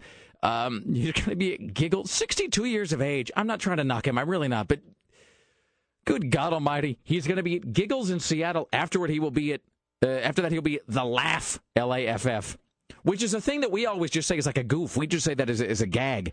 He's going to be at The Laugh spot. In Needles, California. Let me understand this. There's no way he's going to be at. He's going to be at Bananas in Kansas City as well. At Bananas? Bananas. So he'll Does be he have at, his own private jet? Yes. No. Uh, so he's going to be at the Funny Stop, followed by the Laugh Spot, followed by Giggles. Hello, welcome to hell. It, population Jimmie Walker. All right, at the uh, news desk, ladies and gentlemen, your personal savior, Tim Riley. In the news with Tim Riley. Hello again, 652. It's going to be partly sunny today, highs in the 70s. Passenger traffic at PDX is down 15%, so somebody has to get the axe. So far, 15 common people have been laid off, and we're told executive face pay cuts. I find that hard to believe. So wait, when you say common people, that, that's not like the TSA folks. No, they're above that. Yes, yes, they are. We're talking about the baggage handlers who steal things out of your luggage. Those kind of people. Well, they're not able to supplement their income anymore. Oregon prisons may be forced to release criminals early to save money. They're $78 million short. What to do? Well, those doing time for drug and property crimes may qualify for early freedom if they've been behaving while doing time. Oh, no. Portland's Historic Landmarks Commission will now rally to add Memorial Coliseum to the National Register of Historic Places. What will that mean? That'll make it impossible to tear down this outdated behemoth. To, to build something decent there. Big, ugly, box-like eyesore of It a really building. is. It really, and the sound in there sucks. it looks by like the the way, Great Wall of Chocolate. it's just, but less edible. Yes. Is that a P.F. Chang's reference? Yes, it is. Well done. All right. You know what PF means in PF Chang's? No, Peter Fleming. You I don't think- believe that's an authentic Asian name. No, it isn't, but he is the founder. Peter And he duped- Fleming and he- Chang? And he, duped everyone. yeah, I looked it up. I don't understand. Why would his name be Peter Fleming Chang? I mean, look, not that you can, can't name somebody that, but that doesn't sound like a That name. doesn't really. No, his, his real last name is not Chang, Is it named like Peter Fleming Grubenstein? just Peter Fleming. All right. Oh, okay. So it's and not they added the Chang at the end. P.F. Chang's. I have to say, but it's catchy. I like it. All right. Well, uh, well, this is unusual. Why do you know that, by the way? Did you look that up? Did you actively seek that information out? I was reading the business pages the other day and came across it. And there was an article about P.F. Chang's? Yes. Can I just tell you this? Can I admit something awful? I've never eaten there. I'm neither have right, I. The look, at, the look of horror on Tim's face. Just, Well, no, they don't have one on the east side, obviously. uh-huh. You would have to go to other environs. to Thank you. Dine there. Thank you, Miss Helmsley. Appreciate that. They don't have one where, well, you know, I mean, they don't go to places. Well, you're you're free to travel and expand your horizons. Mm-hmm. No one's stopping you from doing. You have the freedom to jump in your truck if it's still out there. Even and, a uh, turn it into PF Chang's. yes, Rick. Even a person of modest means, such as yourself. You can It is America, Tim. I can go It's- wherever it's not my that uh, expensive. It only looks that way. go wherever my rattle trap truck will take me. All right, here's uh, Tim Riley. This guy's in Florida. Authorities say Oh. a commercial fisherman. Wait. Wait, it comes from where? Florida. Oh, I had my computer turned off. Well a, done. a fisherman has reeled in a live missile in the Gulf of Mexico and kept it on his boat for 10 days. Uh, Rodney Solomon hooked the air to air guided missile 50 miles off the panhandle town of Panama City. The Air Force and Navy used the Gulf waters to test this uh, weaponry. Uh, he had the missile aboard his boat for 10 days before returning to port Monday near St. Petersburg. A bomb squad was called in from nearby MacDill Air Force Base to dismantle the missile in an empty parking lot. the missile was very corroded from floating in salt water for a long time, which makes us all feel a little bit better. Uh, it was alive and was in very unstable state. Hey, here's something, Tim. Maybe you know this. Yes. Remember that weird story that came out like a couple days ago where they thought they found the Air France wreckage, and then it turned out it was wreckage from something else altogether. And now they found wreckage from it. Okay, what oh, they was? have now. Yes, they have. Yeah, but what was the other wreckage from? Nobody from? knows. Ah, it's and so nobody's creepy. commenting. See, that just freaks Well, me anything could happen over the ocean. I mean, that just uh, that just that just makes me feel very anxious for reasons I can't. The ocean is vast and, and endless. Yes, it uh, contains multitudes. It, it, it creeps me out just the idea that there's wreckage out there and nobody bothered to tell us something was missing. All right, here's uh, Tim Riley. American Idol runner-up Adam Lambert has landed on the cover of Rolling Stone magazine where he talks about sex and drugs Ah, and his swell. Idol appearances. He's 27 edgy. years old. He acknowledges in an interview that he's gay and says it shouldn't come as a surprise. Well, I guess it doesn't. On with the next story. Uh, you're going to hate me for reading this one. It's time for the Geek Watch. Here's your Geek Watch uh, for Tuesday on the Rick Emerson radio program. This high-speed modem is intolerably slow. In the Quasar dilemma, remember you used to... Just a television show. That's all, okay? Why am I going to hate you for reading We this? were wondering if the quantum flux, and just listen on There, there is no. Well, you already made it flux. There's no auxiliary. A There's point no goddamn to indicate your shit. dissatisfaction. You got it. What might be going on? Talking over the intro. I'm sorry. First, I talk So over the Pink I. Floyd thing. Now I'm talking over the Geek Watch Open. All right, here's Tim That's okay.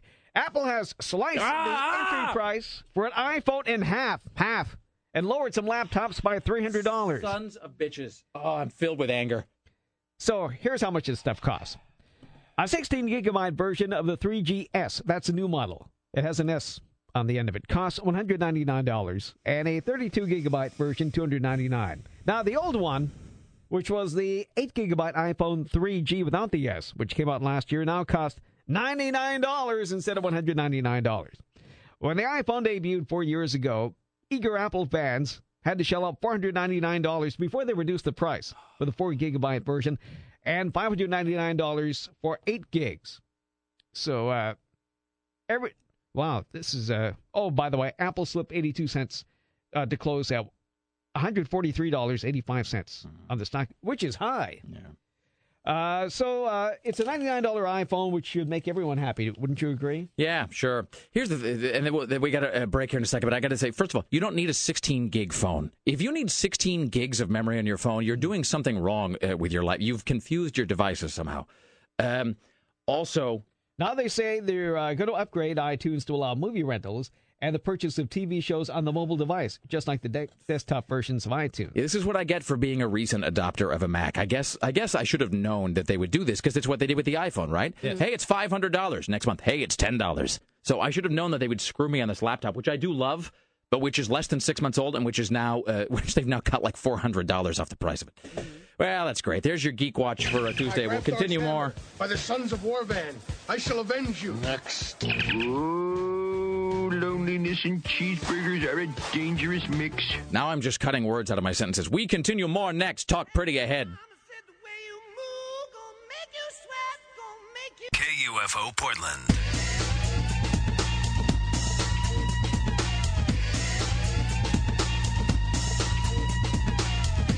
All right, let's pretend my voice didn't just crack that way. I'm gonna blame it on the. Uh, gonna blame it on my toothpaste. My toothpaste, by the way, which is this. It's uh, it, this is called um, Colgate something or other. Colgate Clean Mint. But we've entered this uh, stage in American food where uh, all all foods must contain tiny little bits of something else, which is sort of like the it's like the Ben and Jerry'sification uh, of America, uh, where it's like your ice cream can no longer just be ice cream; it's got to have like uh, crap ground up and shoved into it, which is fine. I'm all for that. But so this Colgate it contains what are called mini breath strips. Which is these like uh, sort of small plasticky kind of things. And by the way, So you brush with those on your teeth?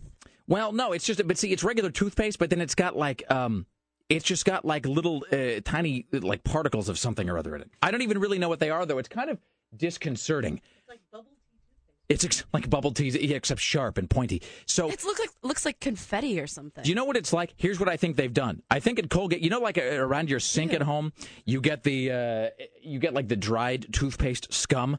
I think there's a guy at the factory who's paid like four dollars an hour just to scrape away the dried toothpaste, and then they chop it up and they stick it in here. And just FYI, if you're listening at the uh, at at the uh, at the Colgate uh, Palmolive company. I got one of your uh, so-called breath strips in my eye the other day, which was a uniquely unpleasant experience. So How did that happen? How in God's name do you get a breath strip in your eye? I don't really know the answer to that, and i- it is both embarrassing and kind of impressive, actually. Wait, from the toothpaste? Yeah, I was brushing my teeth with this Colgate uh, Clean Mint that has these little miniature breath strips in it, and at one point, I was you know scrubbing away, and then I kind of went ah, you know, and I it, it- and I was I had this weird burning sensation in my eye. And I, you know, kind of put my finger to try to figure out what was going on. So I jammed a finger right into my eye, which is one of those instinctive Homer Simpson things you do that always makes the problem worse, but you do it anyway. Like when you drop your car keys in a deep fryer and you reach in after them because, you know, you have to. So I reach up to my eye. What's going wrong? Gah! Stick my finger into my eye, which actually makes it hurt more. And then I managed to pull this tiny little Colgate breath strip out of my eye, where it where it had been, it cutting deep into the surface of my uh, of my retina.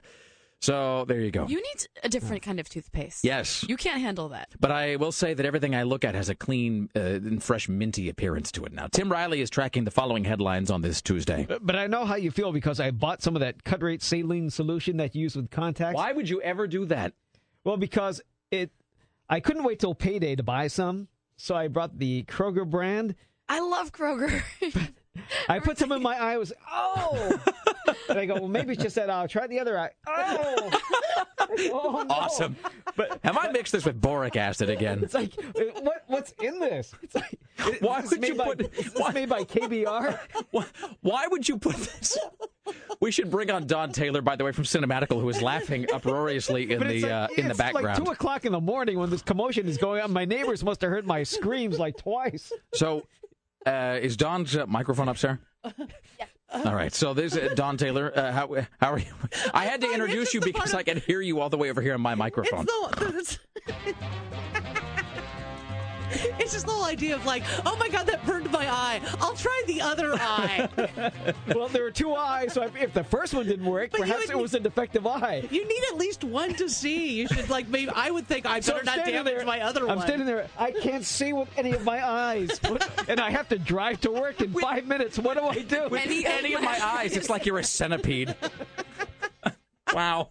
I'm just go, okay, the, the the first painful eye is less painful now since about a minute has gone by, so I'll try it again and I'll deal with the pain because I have to go to work. Did you just assume that the, that you had a defective eye somehow, and that's why uh, the saline solution was burning? Well, you're just waking up, and the first thing I do in the morning is put my contacts in. So I'm Yeah. half asleep, and he, I he had do it those like morning tender eyes. You know, he had to he had to butch I mean, you're, you're prying your eyes could- open anyway because you only woke up like 10 seconds ago. I like the idea that when you squirt something into your eye and it then has a fiery burning sensation, your immediate response is to squirt it into another delicate uh, area of your body. Wait, where's my other? Uh, where's my other cornea? Let me just. No, no, no! That one burns too. How would you? How are you going to get to the emergency room after that? I don't know. I could just see you sort of blindly uh, groping your way down the street trying to get to the first alert clinic. When you've only been awake for 30 seconds, these things do make sense. if it doesn't work in the first one, try the other one. Fair enough. Anyway, so that happened. I'm going to spend a little bit extra money today and buy some real saline solution. Excellent. Tim Riley is uh, following these stories on your Tuesday. We're going to hear from the uh, the boy who looks like a girl, Austin Melton. The boy struck by lightning. Probably- He's making the national talk show rounds, so yucking it up. Probably less pretty now, I would imagine. I would imagine so. Uh, so if 39th Street is renamed after Cesar Chavez, why not rename Northwest 23rd after Richard Nixon? I embrace that idea. Vancouver is named the easiest city on earth to live in. And the first Guantanamo Bay detainee arrives on American soil. Excellent. All right. Rejoice. Does he get a parade of some kind, or is it the usual parade in Manhattan. Just the usual testicle shocking. Yeah. All right. Uh, Don Taylor from uh, Cinematical. Uh, what will we be speaking about today? Uh, we'll be speaking about. Have you a- maimed some sensitive part of your anatomy? Oh God, God, yes, but yeah, so many times. I could show you my big toe right now, and you'd be horrified. Awesome. But um, that sounds so much more random We were, than I we were talking about be. feet earlier. You missed that conversation. Oh no, no, we've moved from feet all the way up through uh, my eye over to Tim's eyes, and now apparently back to your feet. So Exactly. excellent. Uh, we'll be talking about uh, there is a new uh, Old Man Clint Eastwood is on DVD today, and I believe we'll be talking about uh, movies about crazy people because I have an appointment with a therapist later today. So you sent me. Is it is it a first? No, it's not actually a first for me, but it's been a very long time, and it will be my first time with this new therapist. Wait, when when is the last time you went to a shrink?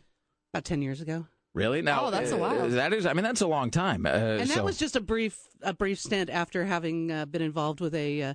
Abusive alcoholic jerk of a man and i needed to go to somebody a few times who would say there there dear it's not your fault yes. you know And so that was how many times did you go to the uh, shrink before? that one was on i only saw her like three or four times Oh, that doesn't even count. Well, I had also, That's but I do have some therapeutic experience because about 20 years ago, I was in an in hospital program for an eating disorder, and I was actually in the hospital for two months. Oh. and got like a lot of therapy then, like uh, two group So you therapy got the sessions a day concentrated for two dosages. months. Yeah, so so I, I'm not a stranger to therapy. I just it's, I'm the only one without a spent, shrink. Spent time doing or a it. BlackBerry. Do you feel left out, Tim? I do. I don't have any of the modern conveniences that people thrive on, I and I can't see.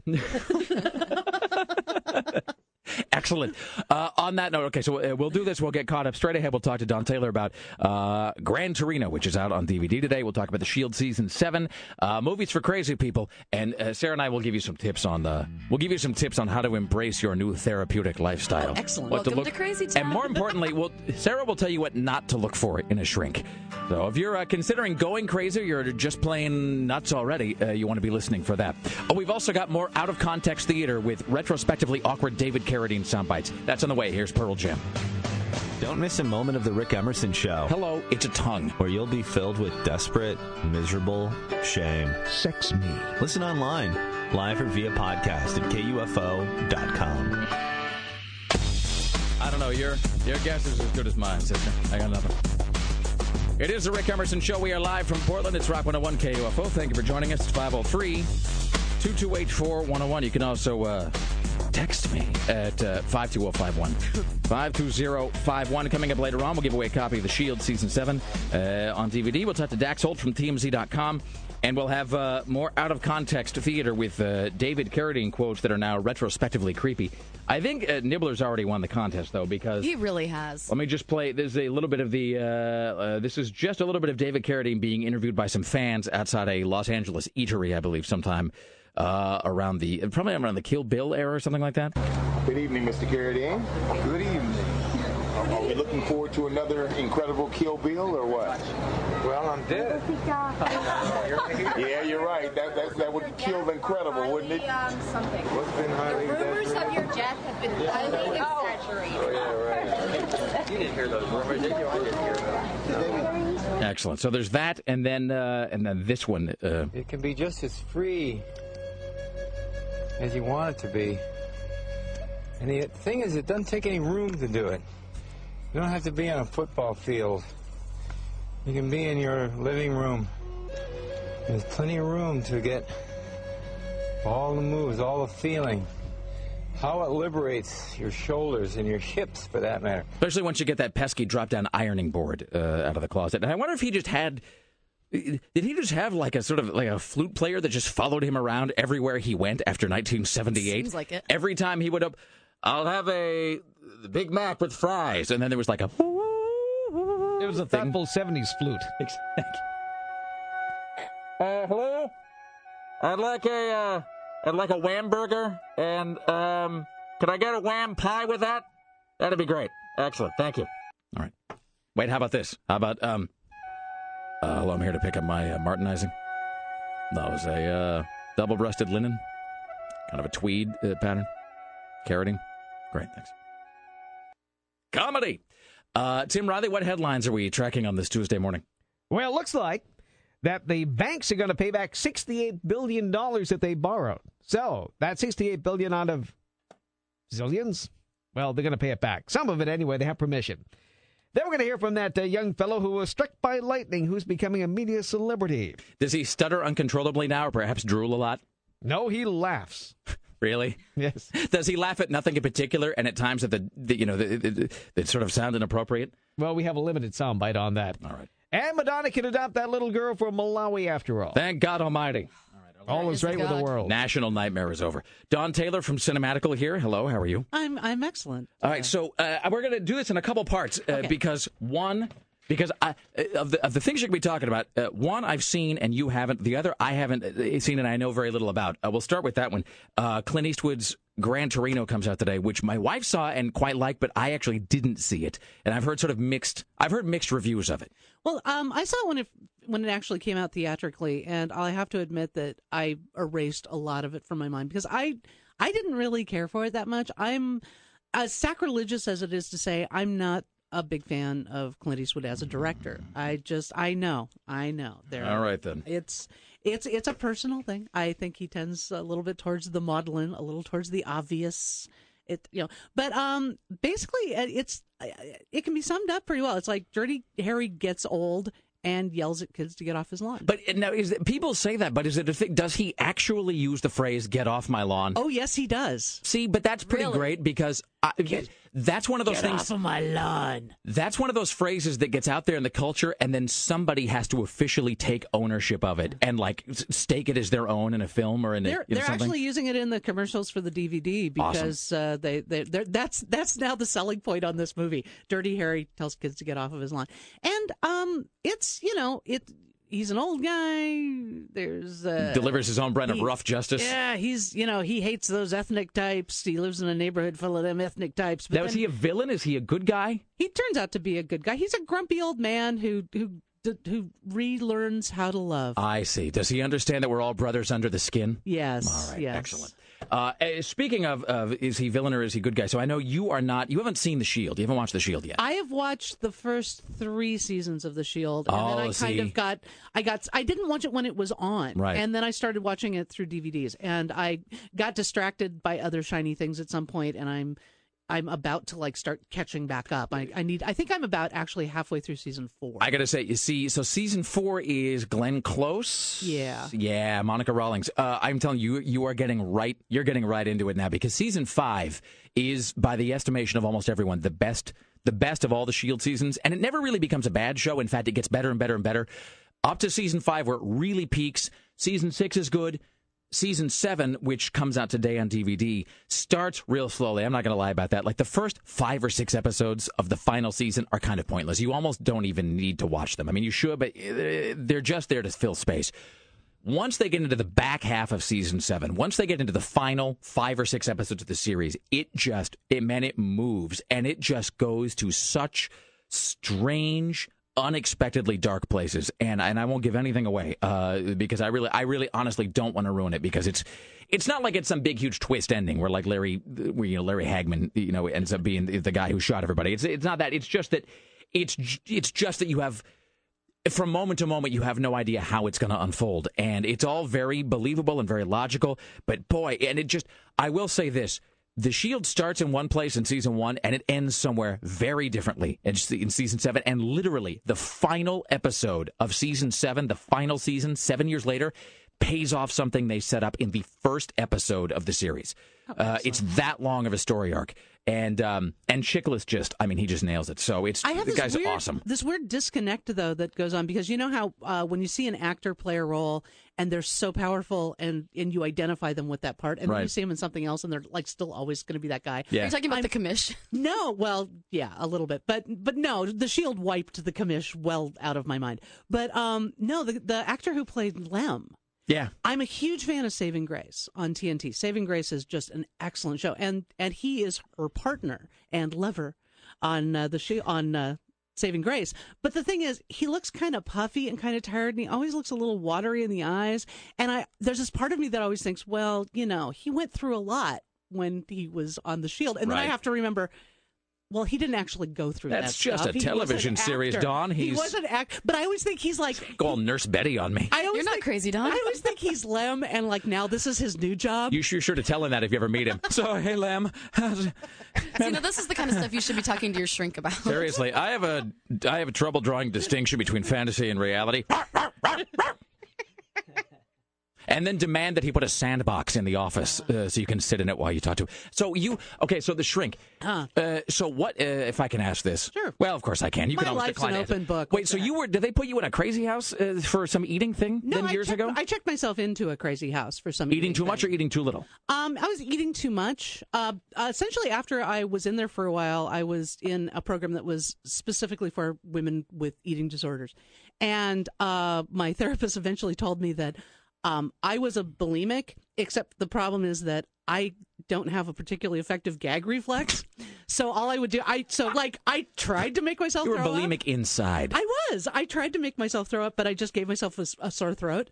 So the thing is, I just ended up like I so I'd have the binging, and then you just feel sick. and then I'd just feel no sick purging? and get fat. So is this like when somebody's well, I'm a woman trapped in a man's body? You were like a bulimic trapped in the body of someone who couldn't throw up. That's right. Awesome. Exactly. Uh, so you were in the hospital for two months, and then um, and so now you're and then you're going to when is your shrink appointment? Uh, two o'clock this afternoon. Really? Yeah. Excellent. All right. So And this um, is a brand new one. Like This is a brand new, one. after spending like a couple of hours yesterday going through this whole process of trying to find somebody through my provider, and everybody that my provider had listed is like at OHSU and, And- specializes in sleep disorders or something. and then it's also how do you feel about November twelfth of 2010? Will that work for you sometime between noon and nine? Yeah. Great. And then I'm just doing these random internet searches and looking people up, and I'm finding all of these people who have like these weird gimmicky things, like. I, you know, I specialize in mind collage trademark. I'm like, what the heck is that? Yeah, that's. Uh, I don't. If I wanted a gimmick, I'd become like a Scientologist Stay far or away from something. that No, that's see, and the shrink that I had, the best shrink I ever had in my life was right here in Portland, uh, who was hot and kind of looked like uh, Diane uh, Keaton, uh, but with much larger bosoms. And so I was a big fan of hers in like in every way. I took some time off, and then I went back to start seeing her again, and she had quit regular shrinking to start some sort of like, and it was called like, it was called like. Uh, it was called like coupleotomy or something, and it was like some stupid like marriage thing that with like a little trademark next to it. Mm. Um, I'm not currently seeing a shrink. Uh, my, my shrink basically cut me off. He told me I was wasting my time and money. I was sitting there one day and he goes, "Well, Richard, I think you're just wasting your time and mine." so you know, Is that because you were better, or because you just weren't I- doing the work? I I I, I don't. Just I beyond don't help, know. I don't. I just I can't be fixed. Um, and then I broke up with my shrink. but see, but that's a lie. That's a lie. That's Well- such a lie when you say that. I didn't break up with her so much as I just never went back. but you that is a way of breaking up, as we all know. it's true. It was a It's passive aggressive way. Yeah. But, Okay, but see you, but see you're almost a case study though, Sarah, in what not to look for in a shrink because your shrink, in my assessment, No. is crazy. Yeah. I, mean, like full on crazy. Yes, stay away from any shrink that uh, tells you a bunch of personal anecdotes, including but not limited to um, perhaps something having to do with the molestation of a family member. Wow, I didn't know that. Really? She told me a lot of stuff. So, Sarah, what would you like to talk about? And by you, I mean me Seriously, and my uncle. when she when she said, I I was floored. I thought that I was Wait, your shrink told you about uh, some sort of inappropriate touching of a family member? Yes. Was she lying on her For, couch? like with for her no reason, I'm just sitting there and she's like knitting and she's like, oh blah blah blah because uh, you know she knows I work in radio. Right. And she's like, "Well, I know this person who works in radio, and I don't speak to them anymore because of this whole situation that happened." Is this the shrink that you, when you tried to quit going, she like badgered you into coming back for another uh, for another session, and then wanted to show you the Kindle she just bought? Yes, she Oh, showed me. She showed me the Kindle. For Also, right there, she's knitting. I, I'm sorry. You Seriously, it's like on- she's doing a Sudoku puzzle. I'm paying you. Knit on your own damn time. I'm with you on that. No, that's a that's a really good point, actually. Yeah. You know, it's like when you that thing where you cancel with less than 24 hours notice, they bill you anyway. And I always wanted to demand my shrink because sometimes you just have to cancel. But just what, can't what did you feel about if she said, "I'm knitting these mittens for you"? I'd be kind of creeped out. Seriously, they've got your hair woven into them too. I take it out of your brush when you're not looking.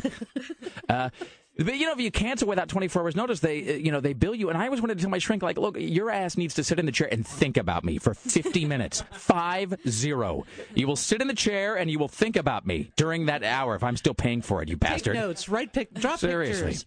So yeah, uh, so if the shrink does anything while you're talking, no.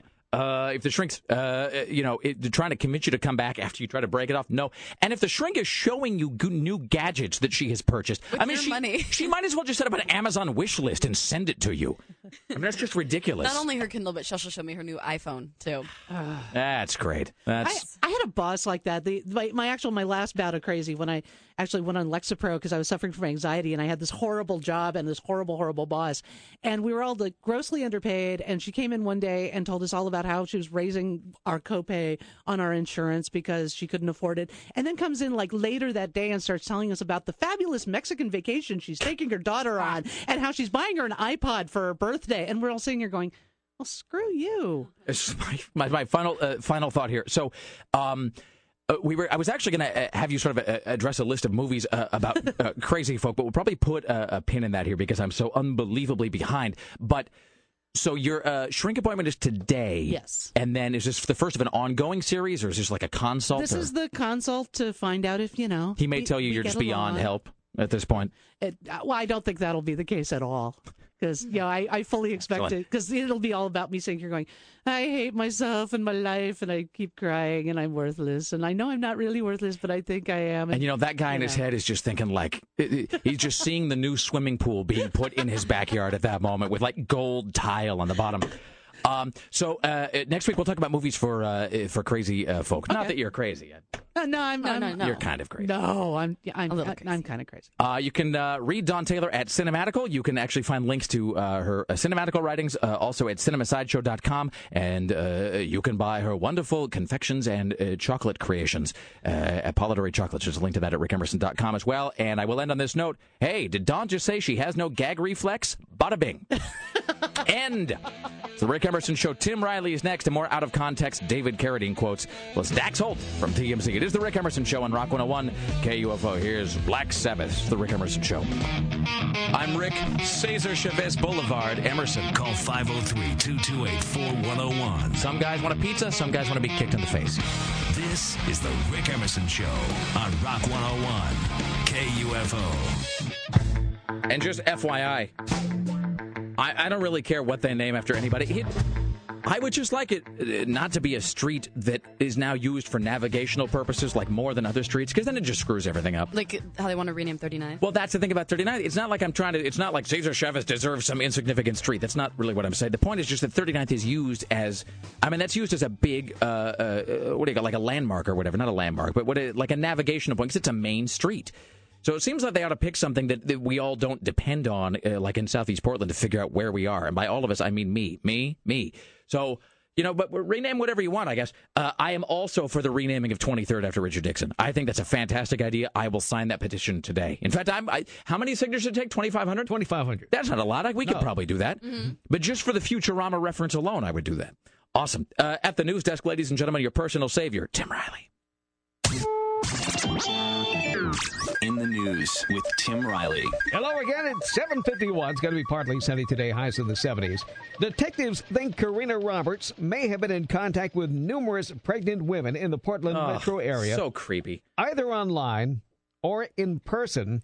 She's charged with one count of murder in the death of Heather Snively, who was found dead in a crawl space in Roberts' Beaverton home after answering a Craigslist ad.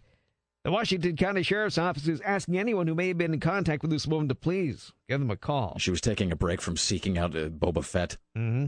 No, Boba Fett. I'm sorry, I went the wrong way. Han Solo, Boba Fett. Nah, I mangled that. Mangled the whole reference and the insult to the woman all at Oh, once. boy. Blah blah blah blah blah. Because she's huge. Okay, time to change the mood and smile a while. We're going to talk to Austin Melton. He's the 14 year old boy struck by lightning. He's making the talk show around. You probably see him on the television, all these daytime shows. And he has a new name and a new nickname he likes the best. It's called Sparky. There he is. I remember someone said, uh, that's scary, and I was like, not really. What's the worst that's gonna happen? I'm gonna get struck by lightning. My friends, they both said the same thing. They said that they saw it hit me somewhere in this area, and then they saw me just hit the ground, and they saw my like feet shaking. I heard this. Some people were calling me Miracle Boy, but I kind of like Sparky. Wait a minute. What is up with like his three different voices that he has Yeah. here? The, for each. I believe those are three different appearances. Yeah, But but I mean- really together. stoned in the first one. and not, Yeah. We're not saying he is stoned. No, no, he's just a youngster. He's only 14. He wouldn't be doing He would such never Of course not. No, no, no. Young people never experiment with chemicals. No. Um, so the, but the first cut, it sounds like he's talking through the top of his mouth, and though he has a lot of glottal fry going on.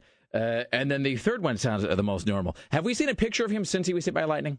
Does he still look like a pretty girl? He does. All right, which Well, that- I'm not that saying to be creepy, by the way. I'm just saying he has rather delicate features, which everyone, and I'm so glad you made that observation too, because everybody noticed that. Uh-huh. But it was the sort of thing I kept hearing people say, like sort of in hush, like he looks like a girl, and but No, no, he one looks re- like a girl. You really, but maybe. uh Glenda Glenda? May, maybe he looks like a different kind of girl now that he's had like 500 uh, gigawatts of electricity go through his skull. Well, it takes all kinds. There's a pastor out there named Wiley Drake. Oh God, is this the uh, is is this a religious nutcase watch? I guess this would be. Is yes. this the thing I'm thinking of? All right, Yes, it here's is. your ad hoc religious nutcase watch. Uh, that is for Tuesday on the Rick Emerson radio program.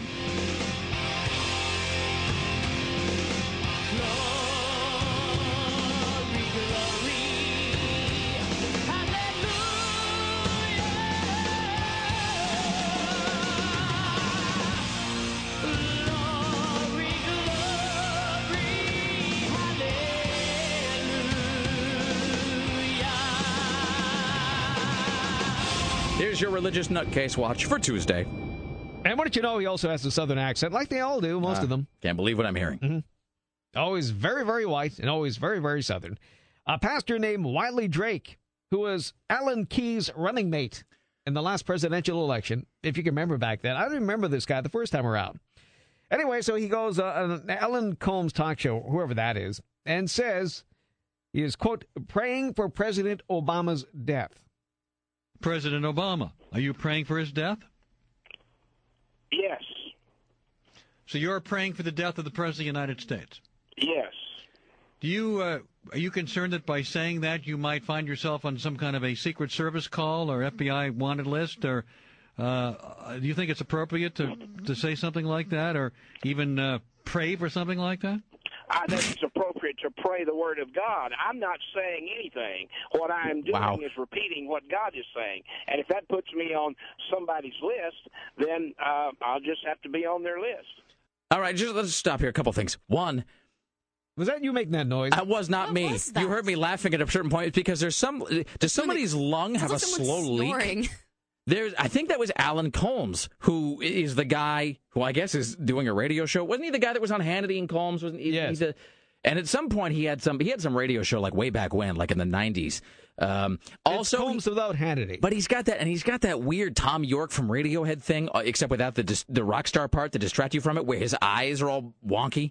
Like he's got one eye that's all huge and one eye that's all tiny, and like one's like one's like six inches above the other. And Maybe he's hi, I'm Alan Colmes, you know, and you're kind of going, hi, uh, well, don't look at me, man. Shannen Doherty eyes. Seriously, like he's got like he's got one that's permanently behind a magnifying glass, and he's looking for clues in your face. Um, but he's speaking, and it sounds like he's there's this sound happening in the background, and it's right while he's speaking. And it must be pretty distracting to, to get me off the fact that this other guy, this nutcase, is praying for the. And this is not a thing. Uh, we're simply playing this soundbite, by the way, of this uh, preacher who is praying for the death of Barack Obama. I have a second one here. He says, uh, Wiley Drake, the pastor, says Obama must change his ways. You would like the President of the United States to die? If he does not turn to God and does not turn his life around, I am asking God to enforce imprecatory prayers that are throughout the Scripture uh, that would cause him uh, death. That's correct. Hmm, domestic terrorism. Wow, there you go. There's your religious nutcase watch for Tuesday.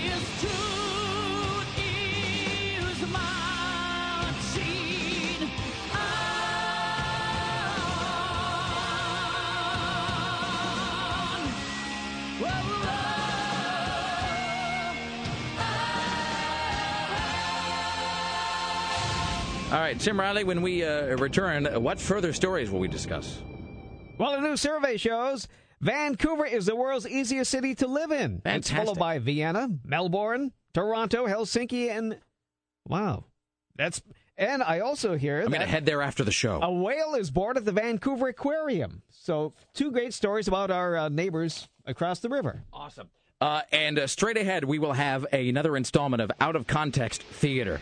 So Nibler, I think, is he's like way out front uh, with this David Carradine uh, soundbite contest because he's got two different soundbites that sound incredibly awkward now, what with the death and the hanging and all. So I got my submission when we come back. It's the Rick Emerson Show. It's Rock 101 KUFO live from Portland, Oregon. KUFO Portland. Indeed. It is the Rick Emerson Show live from beautiful Portland, Oregon, uh, here on Rock 101 KUFO. Heard globally, made locally. Um, oh, you know what I got to bring back? I think we're going to do this sometime in the next week or two. I got to bring back that Entertainer of the Year thing. Well, you Let's are start- the entertainer of the year. Well, of course, four years running. Four Sarah. years running. I think people take it for granted now. I think so too. Well, I think it's just uh, you know because I win it in a walk every year. I mean, I know other people uh, compete for that title, but really, it's uh, I don't even know why they show up, frankly. So uh, we have to start reminding people of that fact once again that I am uh, entertainer of the year in Oregon four years in a row. That's true. You don't have to compete with Danny Gans anymore. Well, no, God took care of that for me. Oh, speaking of, You're uh, like the Slumdog Millionaire of radio entertainment. They just automatically hand you the award. Yeah, yes. Yes, it's uh I really can just stay home now and they can just mail the trophy to my house. So speaking of God taking care of things, so we had this uh, contest among the four of us, and it really just ended up being among the two of us. I'm because sorry. Greg and I were the only ones who actually did it. Did you, uh, Tim? Did you forget altogether to bring in a David Carradine audio cut? I forget everything after a certain time period during the day. Is this like when you And close? I, I kind of like shut down. I'm still operating, Mm-hmm. but I'm shut down to all thoughts until you know someone jiggles me back to life again. And, You're on, and like, says- reserve power? Yes, You're like in sleep mode. Yeah. yes, I am. Is this like when you Especially close? dur- Uh, no reflection on Chris Paddock, mind you. No, but I mean, you get. It. But you know, you. But here's the thing: you're here before anybody else. When you get here, is there anybody else in the building? No, because you know we share. We're down the hall from our friend's couple, uh, our sister station KUPL, and then And, and it's scary. You never never know who's going to jump out of nowhere. That's I always have my keys in my hands to poke somebody's Well, somebody's the eye parking out. lot back there is creepy. Oh no, it's always Oh, of I'm homeless ready. guys humping it out against the dumpster Mhm. um, and cooking on a hibachi. So you get here way earlier than anybody else. So as a result, you're sort of ready to go home and get your nap on, like Right. before everybody else. I mean, I actually do work. I do right things. Oh no, no, no, no one's disputing that. I'm just saying you can be forgiven for. Uh, like when you leave here, it's like closing a browser window and all your information just deletes from the cache. Uh-huh. Um, Sarah, I think, uh, forgot until this morning, but you pretended not to have forgotten this morning. I When pretended not to have forgotten. You came in here like, "How are you?" And I'm like, "I've got a great David Carradine soundbite." And you're Well, like, I knew that "Oh, Nibler had me it taken care of. So, Because he, he said he had six of them, and I didn't want to overwhelm you with too many David Carradine. so the contest was. Oh, you did us a favor. Yes. It was to come up with a with a David Carradine uh, Carradine soundbite that out now that he is dead sounds especially creepy out of context. So th- But I did was come up with the idea. Yeah, you did. That's a good that's a good point. Okay, that was my contribution. So here's Nibler's contribution. Good evening, Mr. Carradine. Good evening. Are are we looking forward to another incredible Kill Bill or what? Well, I'm dead. Oh, awesome. Oh wow. Uh, we got a text message. Why do you always feel the need to make fun whenever someone dies? I think it's in poor taste. All right. Well, sorry to disappoint, but that's gonna that's gonna continue. There there'll be no change on that front, sir. I'll never listen again until tomorrow. I, they're, oh, they're, it's not even that they're listening now. Uh, who- uh, well, there's no name, of course, but uh, hello, uh, you. People are brave when they can be anonymous. So the here's my contribution to this, and I've edited this down substantially. It was originally like nine minutes long. I do believe this is a David Carradine workout videotape. This is the audio from some sort of Tai Chi workout that, like, it was from the 80s when everybody had their own workout tape, including, by the way, uh, Estelle Getty and Angela Lansbury, who just spends a lot of time rubbing sensual oils on herself. Ugh. Uh, so we have now Dave. By the way, I would still though have relations with uh, with Angela Lansbury, just like FYI, in case you're wondering. Hmm. So this is David Carradine doing a little workout, and it's it, this is good for the same reason Nibler's second soundbite is good because it sounds as though he's discussing uh, perhaps getting in position for something else. Grab the ankle and pull the heel up to the center of the body. In fact, before we plunge on, let me just uh, let me say that I have not Really? I have not altered these at all. I did some editing, but that was only for length. In other words, it was just it was so, it was too long. It was like seven minutes long, and I wanted to cut it down a bit. So uh, otherwise, I have not altered this in any way. Grab the ankle and pull the heel up to the center of the body. Give me that look. Feel the stretch in the hip. Lift the knee and then kick out with the bottom of the foot. Not fully extend the leg at the end of the kick. Tap twice for help. Puts too much stress on your ligaments. When the leg comes back, keep the knee high. Remember the safe word. Gives you better stability and control. Papaya. Grab the ankle and pull the knee to the side and back. Grabbing the ankle is the important part. Feel the stretch in the side and thigh. Try to keep the torso straight. Rotate the hip in and over and kick with the top of the foot. Do not lock the knee when you extend. Do not let the maid leave the room while this is happening. Pull the heel toward the buttocks when you pull back. Grab Put the, on a pretty, pretty wig. Call yourself Alice. grab the ankle and pull the foot behind you. Feel the stretch in the thigh and lower back. Again with the ankle grabbing. Lift the right knee and kick with the heel. Look behind so that you can see where you're kicking. Try not to make any mistakes at this point, as it could end poorly. Keep the knee up when the foot recoils. Hold the knee and feel the stretch. There we go. So uh, that's about 90 seconds of David Carradine. Outstanding. Video. Those are good tips. Well, you know, uh, David Carradine was uh, he was a man of many talents and interests. Uh, Tim, lots of areas to explore. All right. Uh, well, what should we? Uh, how should we handle this, Sarah? We have uh, Dax Holt come up here in a second? Uh, yeah, we have him at 20. So All right. So I'll tell you when we return, Dax Holt from TMZ will give us the latest on David Carradine and, you know, whatever other news might be out there somewhere. Uh, then we will uh, plunge on into the news desk with uh, Tim Riley, ladies and gentlemen, who will edify you in myriad ways. This is the Rick Emerson Show. It's Rock 101 KUFO. Here's the White Stripes.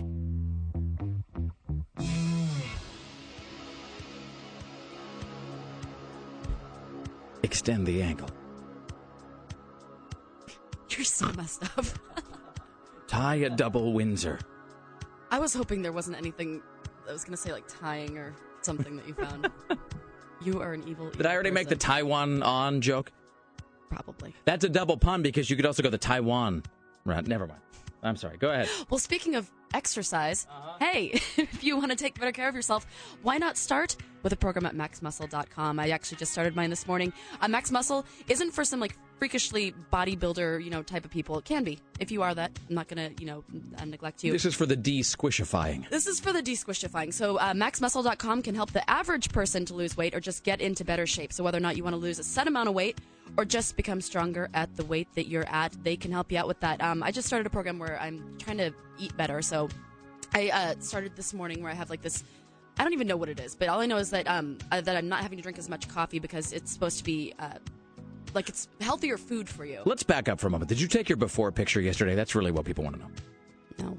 Wait, now, are you going to take a I before picture? You know, we can take it at the break. You can't wait until you're in shape to take your before picture. That's cheating. That doesn't count. I don't want to. I don't want a picture of me all squishy. Oh, You can use All a right. body double. So, That's uh, what you should do. Yeah. All right. Now, Well, all- now my face is all red. well, I'm just saying we should take your before picture so that people can get an accurate sense. Okay, not that that's I mean, not that you like it got to lose a lot of weight or whatever, but you want to be uh, no, I know. I more mean, toned. Exactly. Well, I went to the pool yesterday. I, I didn't feel, uh, you know, my hottest, and that's what I want to kind of do. Well, and plus also you're getting up at like uh, four in the morning, and so you want more energy. Absolutely. And so, like, this is what a lot of it is because I rely a lot on caffeine. Um, and I was finding that I'm really lethargic because I mostly just eat like carbohydrates. So, anyways, you can talk to the people. They can uh, help you figure out a plan that works for you to help you get more natural energy. Also, if you want to lose weight or just become stronger at the weight that you're at, go to maxmuscle.com. Also, entertain yourself for hours by looking at before and after pictures because mine will be up there Excellent. at some point. Maxmuscle.com. Putting the cult in pop culture.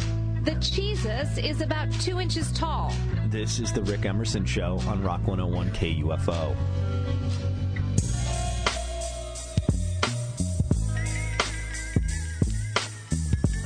It is the Rick Emerson Show. It's Rock 101 KUFO, live from beautiful Portland, Oregon. Ladies and gentlemen, it's 503 228 4101. You can also email at uh, rick at rickemerson.com or you can text 52051. In mere moments, Tim Riley, what stories will we be following? Uh oh. There's going to be a big fight over this Lents baseball park. Wait till I tell you what they're planning on doing. And our neighbors to the north across the river, they're named the easiest city in the world to live in. We'll find out more. Oh, and a baby whale is born in their aquarium. Excellent. I can't wait to hear more about uh, Vancouver, Tim, and how it's become a city on the move, whose spark I will embrace wholeheartedly. Let's welcome now to the Rick Emerson Show from TMZ.com, our good friend uh, Dax Holt. Hello, sir. How are you on this fine Tuesday? Good. How about yourself? I am. Uh, I am rolling, brother. What's uh, up in the world of uh, celebrities and scandals and uh, bad things happening to people who aren't us? well, that's one way to put it. I like it. Um, there's been a lot of stuff going on. I, I don't know if you've been covering any of the Heidi and Spencer just Really, I'm gonna be- that they spew out of Oh, their I mouths. want, no, I want to hear about it. What's going on? I'm just going to be honest here. If it doesn't involve somebody dangling in a closet, we haven't really been talking about it a whole lot. So I'm going to embrace that. But but so but because of that, I uh, welcome whatever information you have for us. No, I mean these two are probably the smartest people on the planet, and they get more publicity than anyone else because they they just do anything to get publicity. You got to realize. Hold that. on, Everything Sarah. Who are is calculated? Who are Heidi and Heidi Spencer? and Spencer Sarah. are this horrible couple from The Hills, Ah, okay. which is an amazingly ridiculous show. Okay. and now they're on this new show called I'm a Celebrity, Get Me Out of Here, and it's just been filled with drama with them quitting the show, them coming back. I mean, everything's been bringing the show massive ratings because of them. Now, are, aren't they aren't they suing the show now too, or something? Yeah. Here's the thing: they they were kind of put in this isolation chamber as. Uh, like a punishment for leaving the show the first time. And then they said, well, Heidi got really sick in there. She had to go to the hospital, and now they want to sue NBC for torturing them. Really? Is this? wait a minute. Is this the story where they put her in a room and they said they put her in a room with like food and water and said you got to stay in here for a day? Yes. Yeah, exactly. Yeah, that's. Uh, I, there's some guys, uh, you know, who had like electrodes put on their junk at Guantanamo who'd like to talk to her about the definition of torture. Yeah, and the best part is we got a picture of inside of this so-called torture room, and it's like a house. It's got like cots, it's got lamps on the wall. Like, give me a break. Excellent, fantastic. Excellent. What else is uh, going on, sir? Uh, did you guys hear about Barry Bonds getting a divorce? Uh, no. Uh, wait, wait, wait, no, wait. Did I? I don't think so. I think I'm thinking of somebody else. I'm thinking I'm conflating him in my head with a different divorce. I think I'm still back on the Mel Gibson thing. No, what is uh, what is up with that? Yeah, uh, his wife filed for separation. They they got married back in 1998, and they've got one daughter together, and it looks like uh, she's over it. Is this going to be a messy divorce? You know, he's got he's worth a lot of money, so it could possibly be, but she's asking for joint custody, so that kind of is a sign that it seems like it may go a little better than some. All right, because I was just anytime that you, I, you, I think there's some sort of a, uh, you know, it's like when you get into a different tax bracket, they'll say, well, look, you're making X amount of dollars, and now you are in the 25% bracket. I think that it's that way with divorce too, where it's like as your worth goes up. The messiness factor involved in any divorce, uh, you get into a different sort of ugliness bracket with any sort of bust up that you got going. Oh yeah, I can't imagine having to go through this Mel Gibson divorce. Oh, dude, that's going to be. I mean, you just get me between that and that uh, confirmation hearing that's going to happen with that Sotomayor woman. You get me some popcorn. I'm just going to sit in front of the television all summer long. I, it, really, I'm going to finish the show and I'm going to go home and just get a feeding tube put in me, not even get off the sofa. And the interesting thing about the Mel divorce is all the homes that they own. They own so much, so much property that it's not like, oh, here you take half our bank account and you take the other half. They got to start separating houses, selling them. It's going to be a just a disaster. They should, uh, you know, they should start to create some sort of like an, an alternate payment method or an alternate, uh, uh, you know, sort of divvying up method. For example, you say to Mel Gibson, "Look, um, I'll let you keep a house, uh, you, any house of your choice. You pick one of the houses, you can have it, uh, but I get to shave your head on Sunset Boulevard." and just see if he'd take it, or like, or you know, you tell Mel Gibson, "Look, uh, okay, I'll tell you what." Um, uh, you know, you don't want, you know, you want, you want to keep like uh, our yacht. You can keep the yacht, uh, but you have to stand nude in front of a plate gra- uh, glass window inside a Walgreens uh, somewhere for like 30 minutes tomorrow afternoon. You know? God, divorces would be so much more interesting that way. Do you put me in charge of the country? Everything's going to be a lot more entertaining, and we're going to get rid of this uh, national deficit too, because I'll be charging uh, to watch all of that on pay per view. I love it. All right, Dax Holt from TMZ. Thank you, my friend.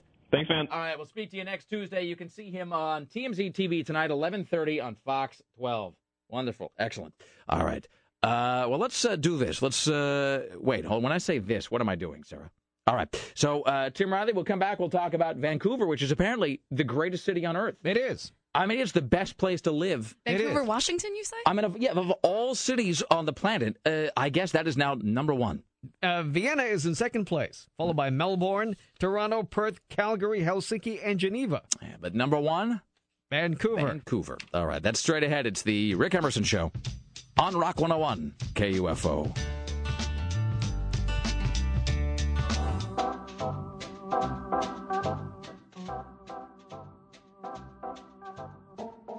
Great, a godless Canadian. Um, why, hello. Uh, the Rick Emerson Show would like to take this moment to talk about one of our proud partners, Secret Aardvark Habanero Hot Sauce. Tim, you had one on a, was it a black bean burrito? Yes, and I ha- and I had some on uh, those instant mashed potatoes. Like the uh, just the, like the kind of you like add milk or not Yes. milk, I guess, but whatever. You add Yeah. any milk.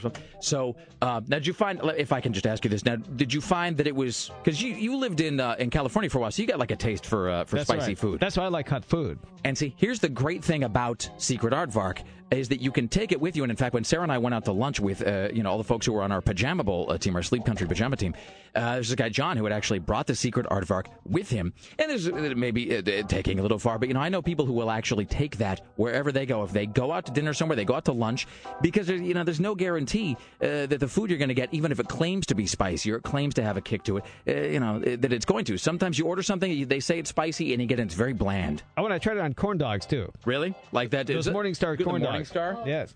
Those are You must amazing. try them. Okay. So I'll tell you what, if you go somewhere and you find that they're not serving secret aardvark, uh, you got to get some. You got to carry it with you because if you're going out to lunch, especially you're going out to lunch by yourself, you know what, you want something that's spicy. You're not, uh, you know, confident that when they bring it to you, it's necessarily going to have the kind of kick or the spice that you want to it.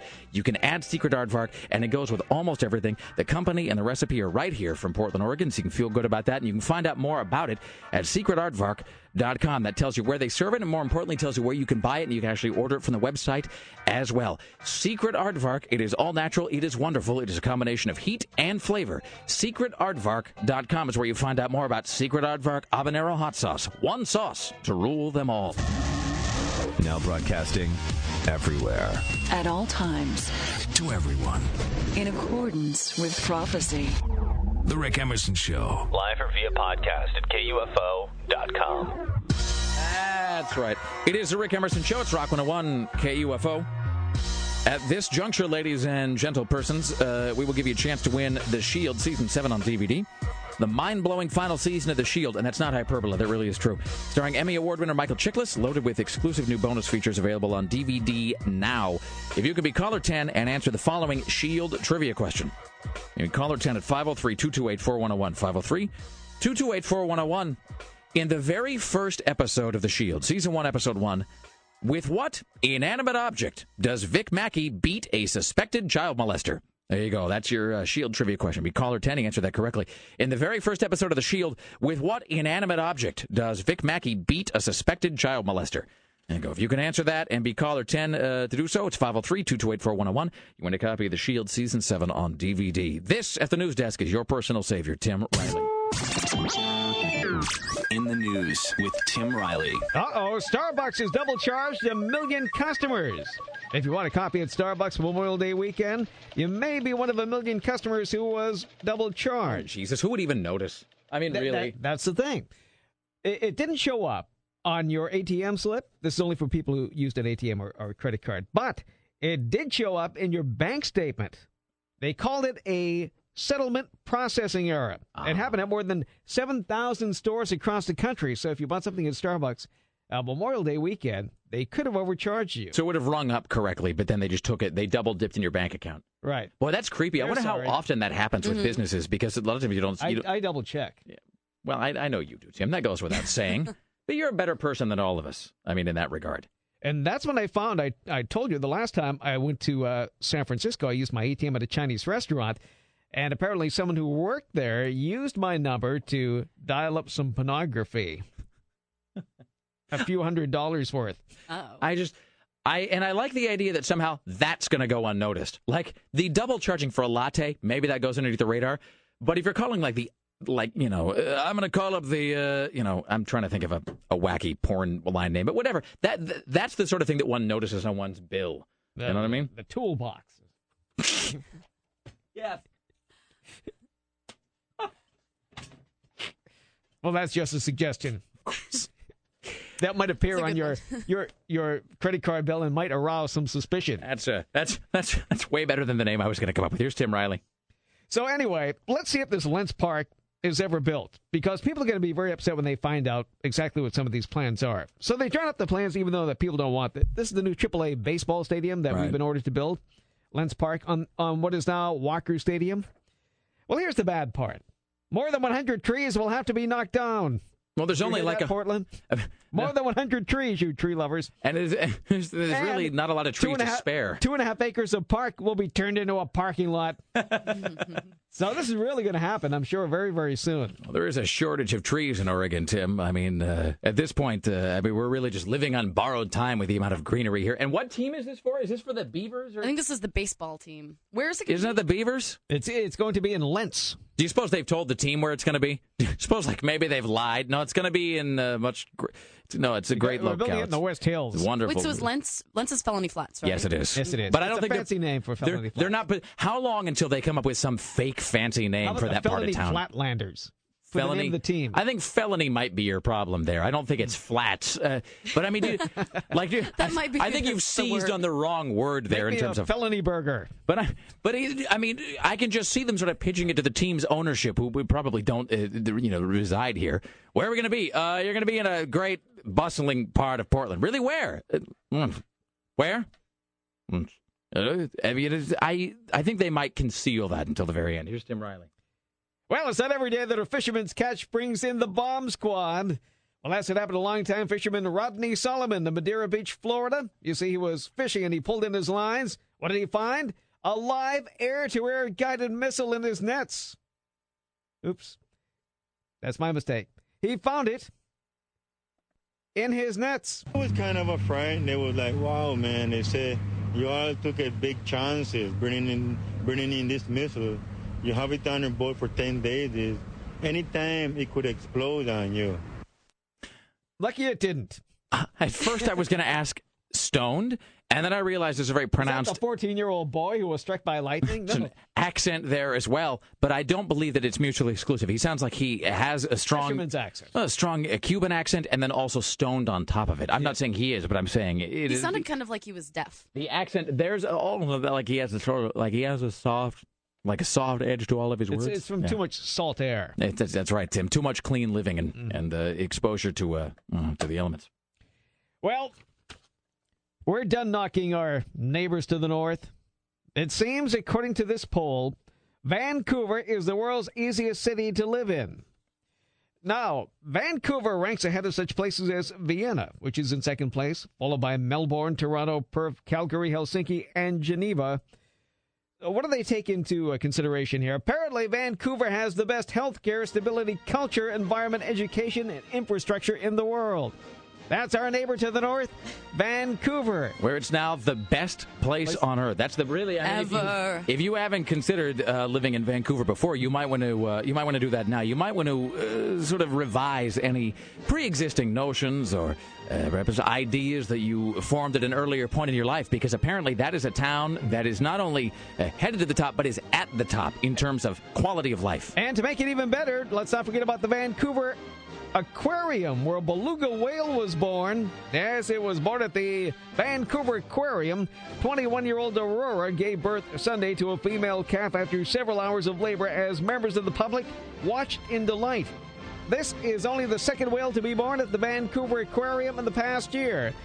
So next time when you take your dream Vancouver vacation, why not add a trip to the Vancouver Aquarium to your list? And by the way, I can't stress this strongly enough. If you're looking for something to do on these uh, long summer days, maybe your children are agitating you to get out of the house, and uh, you know you want to try to find some place for family togetherness for a whole day of fun. You should really go to the Vancouver Aquarium, uh, where you can see this brand new whale that has been born in captivity. That is Vancouver. The world's easiest place to live. The city of tomorrow. Excellent. There you go. Here's Tim Riley. I don't know how to follow that up. really. Well, I could play more could play more awkward David Carradine cuts, but that's just going to annoy people further. Let's do it now while you uh, uh, sort through your. As a matter of fact, I have something here. Stephen Colbert is in the Persian Gulf. He showed up to watch. Uh, well, he, he showed up in a business suit there, made entirely of army camouflage, and made a very special announcement. Today, I, Stephen Colbert, by the power vested in me by Basic Cable, officially declare we won the Iraq War.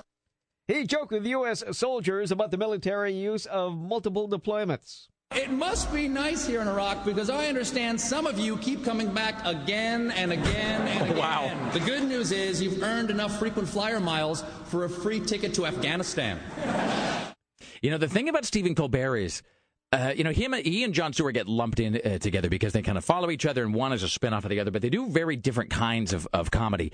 Jon Stewart does that sort of wry, kind of arched eyebrow uh, sort of thing, where he's sort of Jon Stewart's thing is to constantly be befuddled by the news, where he is sort of uh, he's sort of curious and angry, but sort of yeah. Conv- Sarah Mhm. just did the He's hand kind gesture. of floundering. Totally goes. I, don't know. I, I don't know. I just uh, it doesn't make a lot of sense. And he's kind of doing the thing of like putting his hands up like he's doing a miniature version of the YMCA dance. And he goes, I don't know. It just doesn't seem to make a lot of sense to me. I just trying to get a handle on it. Uh, you know, that's his thing. Is he's sort of flummoxed.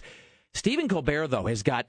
He has just got the darkest, most razor sharp uh, sense of comedy, and his delivery is such, and he's such a smart guy that he can get away with it, and it really works. Like uh, that, uh, that soundbite there is a is a particularly great example. By the way, if you ever want to see like the geekiest thing ever, you ought to see him being quizzed about Lord of the Rings, uh, where they ask him because apparently he can from memory list like the entire uh, lineage of what's his name Strider Aragorn from uh, from Lord of the Rings. He can list his entire family history all the way back to like the House of whatever Okay, uh, for like kind- that's kind of amazing. for like 15 generations because I think by Colbert's own estimation, he has read the entire Lord of the Rings uh, trilogy, including all the appendices, uh, something like I don't know, 25 times or whatever. So he's just a just a colossal nerd in that regard. So he's uh, That makes him just so much more attractive. he's pretty much the greatest guy who's ever Yes. lived. All right, let's uh, do one more and we'll uh, wrap this up, Tim Riley. All right, it looks like skin sanitizers are being recalled due to high bacteria levels. yes, skin sanitizers and protectorants are being recalled because the public these products contain high levels of disease-causing bacteria. I think somebody took the after bucket and put it in the before label. Some of these brands include Skin Shield and Citrus Shield. Are you making these product names up? They're made in Utah in a laboratory. Were these from? Are these like wacky Skin packages Shield? or something? That's what it says. Skin, Skin Shield sounds like a rubber. And Citrus Shield. Skin Shield sounds like some sort of ultra thin sheath protection for him that allows you to feel every yeah. They're causing infections that contaminated products could cause, That's requiring great. medical and surgical treatment. what kind of? uh, They're probably the things that I use every morning back here against the wall. What kind, what kind of hand sanitizer uh, requires surgical treatment? I don't know. Apparently, these are full of bacteria. Is this the same thing they're putting on your foot? What is the second product? Citrus something? Uh, Citrus Shield. We're safe. Ours are made in, uh, see, New Jersey. All right, are those that's the, the home of cleanliness. The most sanitary products come from New Jersey. Seriously. All right. The world's a laboratory. On that note, ladies and gentlemen, uh, don't forget to join us tomorrow when our guests will include Peter Carlin from the Oregonian, as well as mystery guest. And you guys feel pretty good about this one. Maybe. You feel slightly bullish. I feel I feel pretty good. There's a there's a 50-50 chance I'm going to get the best guest ever. Uh, we want to thank uh, Tony from Godsmack, who are playing Crue Fest 2, part of KUFO Summer of Rock. Find out more. Get your tickets at KUFO.com. We also want to thank uh, Dax Holt from TMZ.com and Don Taylor from Cinematic. We'll find out more about all those folks at RickEmerson.com. Rick Emerson Show produced today and every day by the lovely and talented Sarah Dillon for Rock 101 KUFO. In the newsroom, Tim Riley on the phones, the production assistant Greg Nibler at the front desk, the gatekeeper is Dave Zinn, the web mistress Bridget from upstairs, CBS Radio Portland marketing guru Susan Don't F with me Reynolds, executive producer is one Christopher J. Paddock. Smells like the 90s is next with our good friend Buzz. It is Tuesday, June 9th, 2009, and that is the frequency. Kenneth, my name is Rick Emerson. See you all tomorrow. Thanks for listening. Be safe. Watch out for snakes, won't you? Good evening, Mr. Carradine. Eh? Good evening. Um, are we looking forward to another incredible Kill Bill or what? Well, I'm dead. Attention broadcasters in the greater Portland area. Your daily show prep is now concluded. Thank you for listening. KUFO Portland.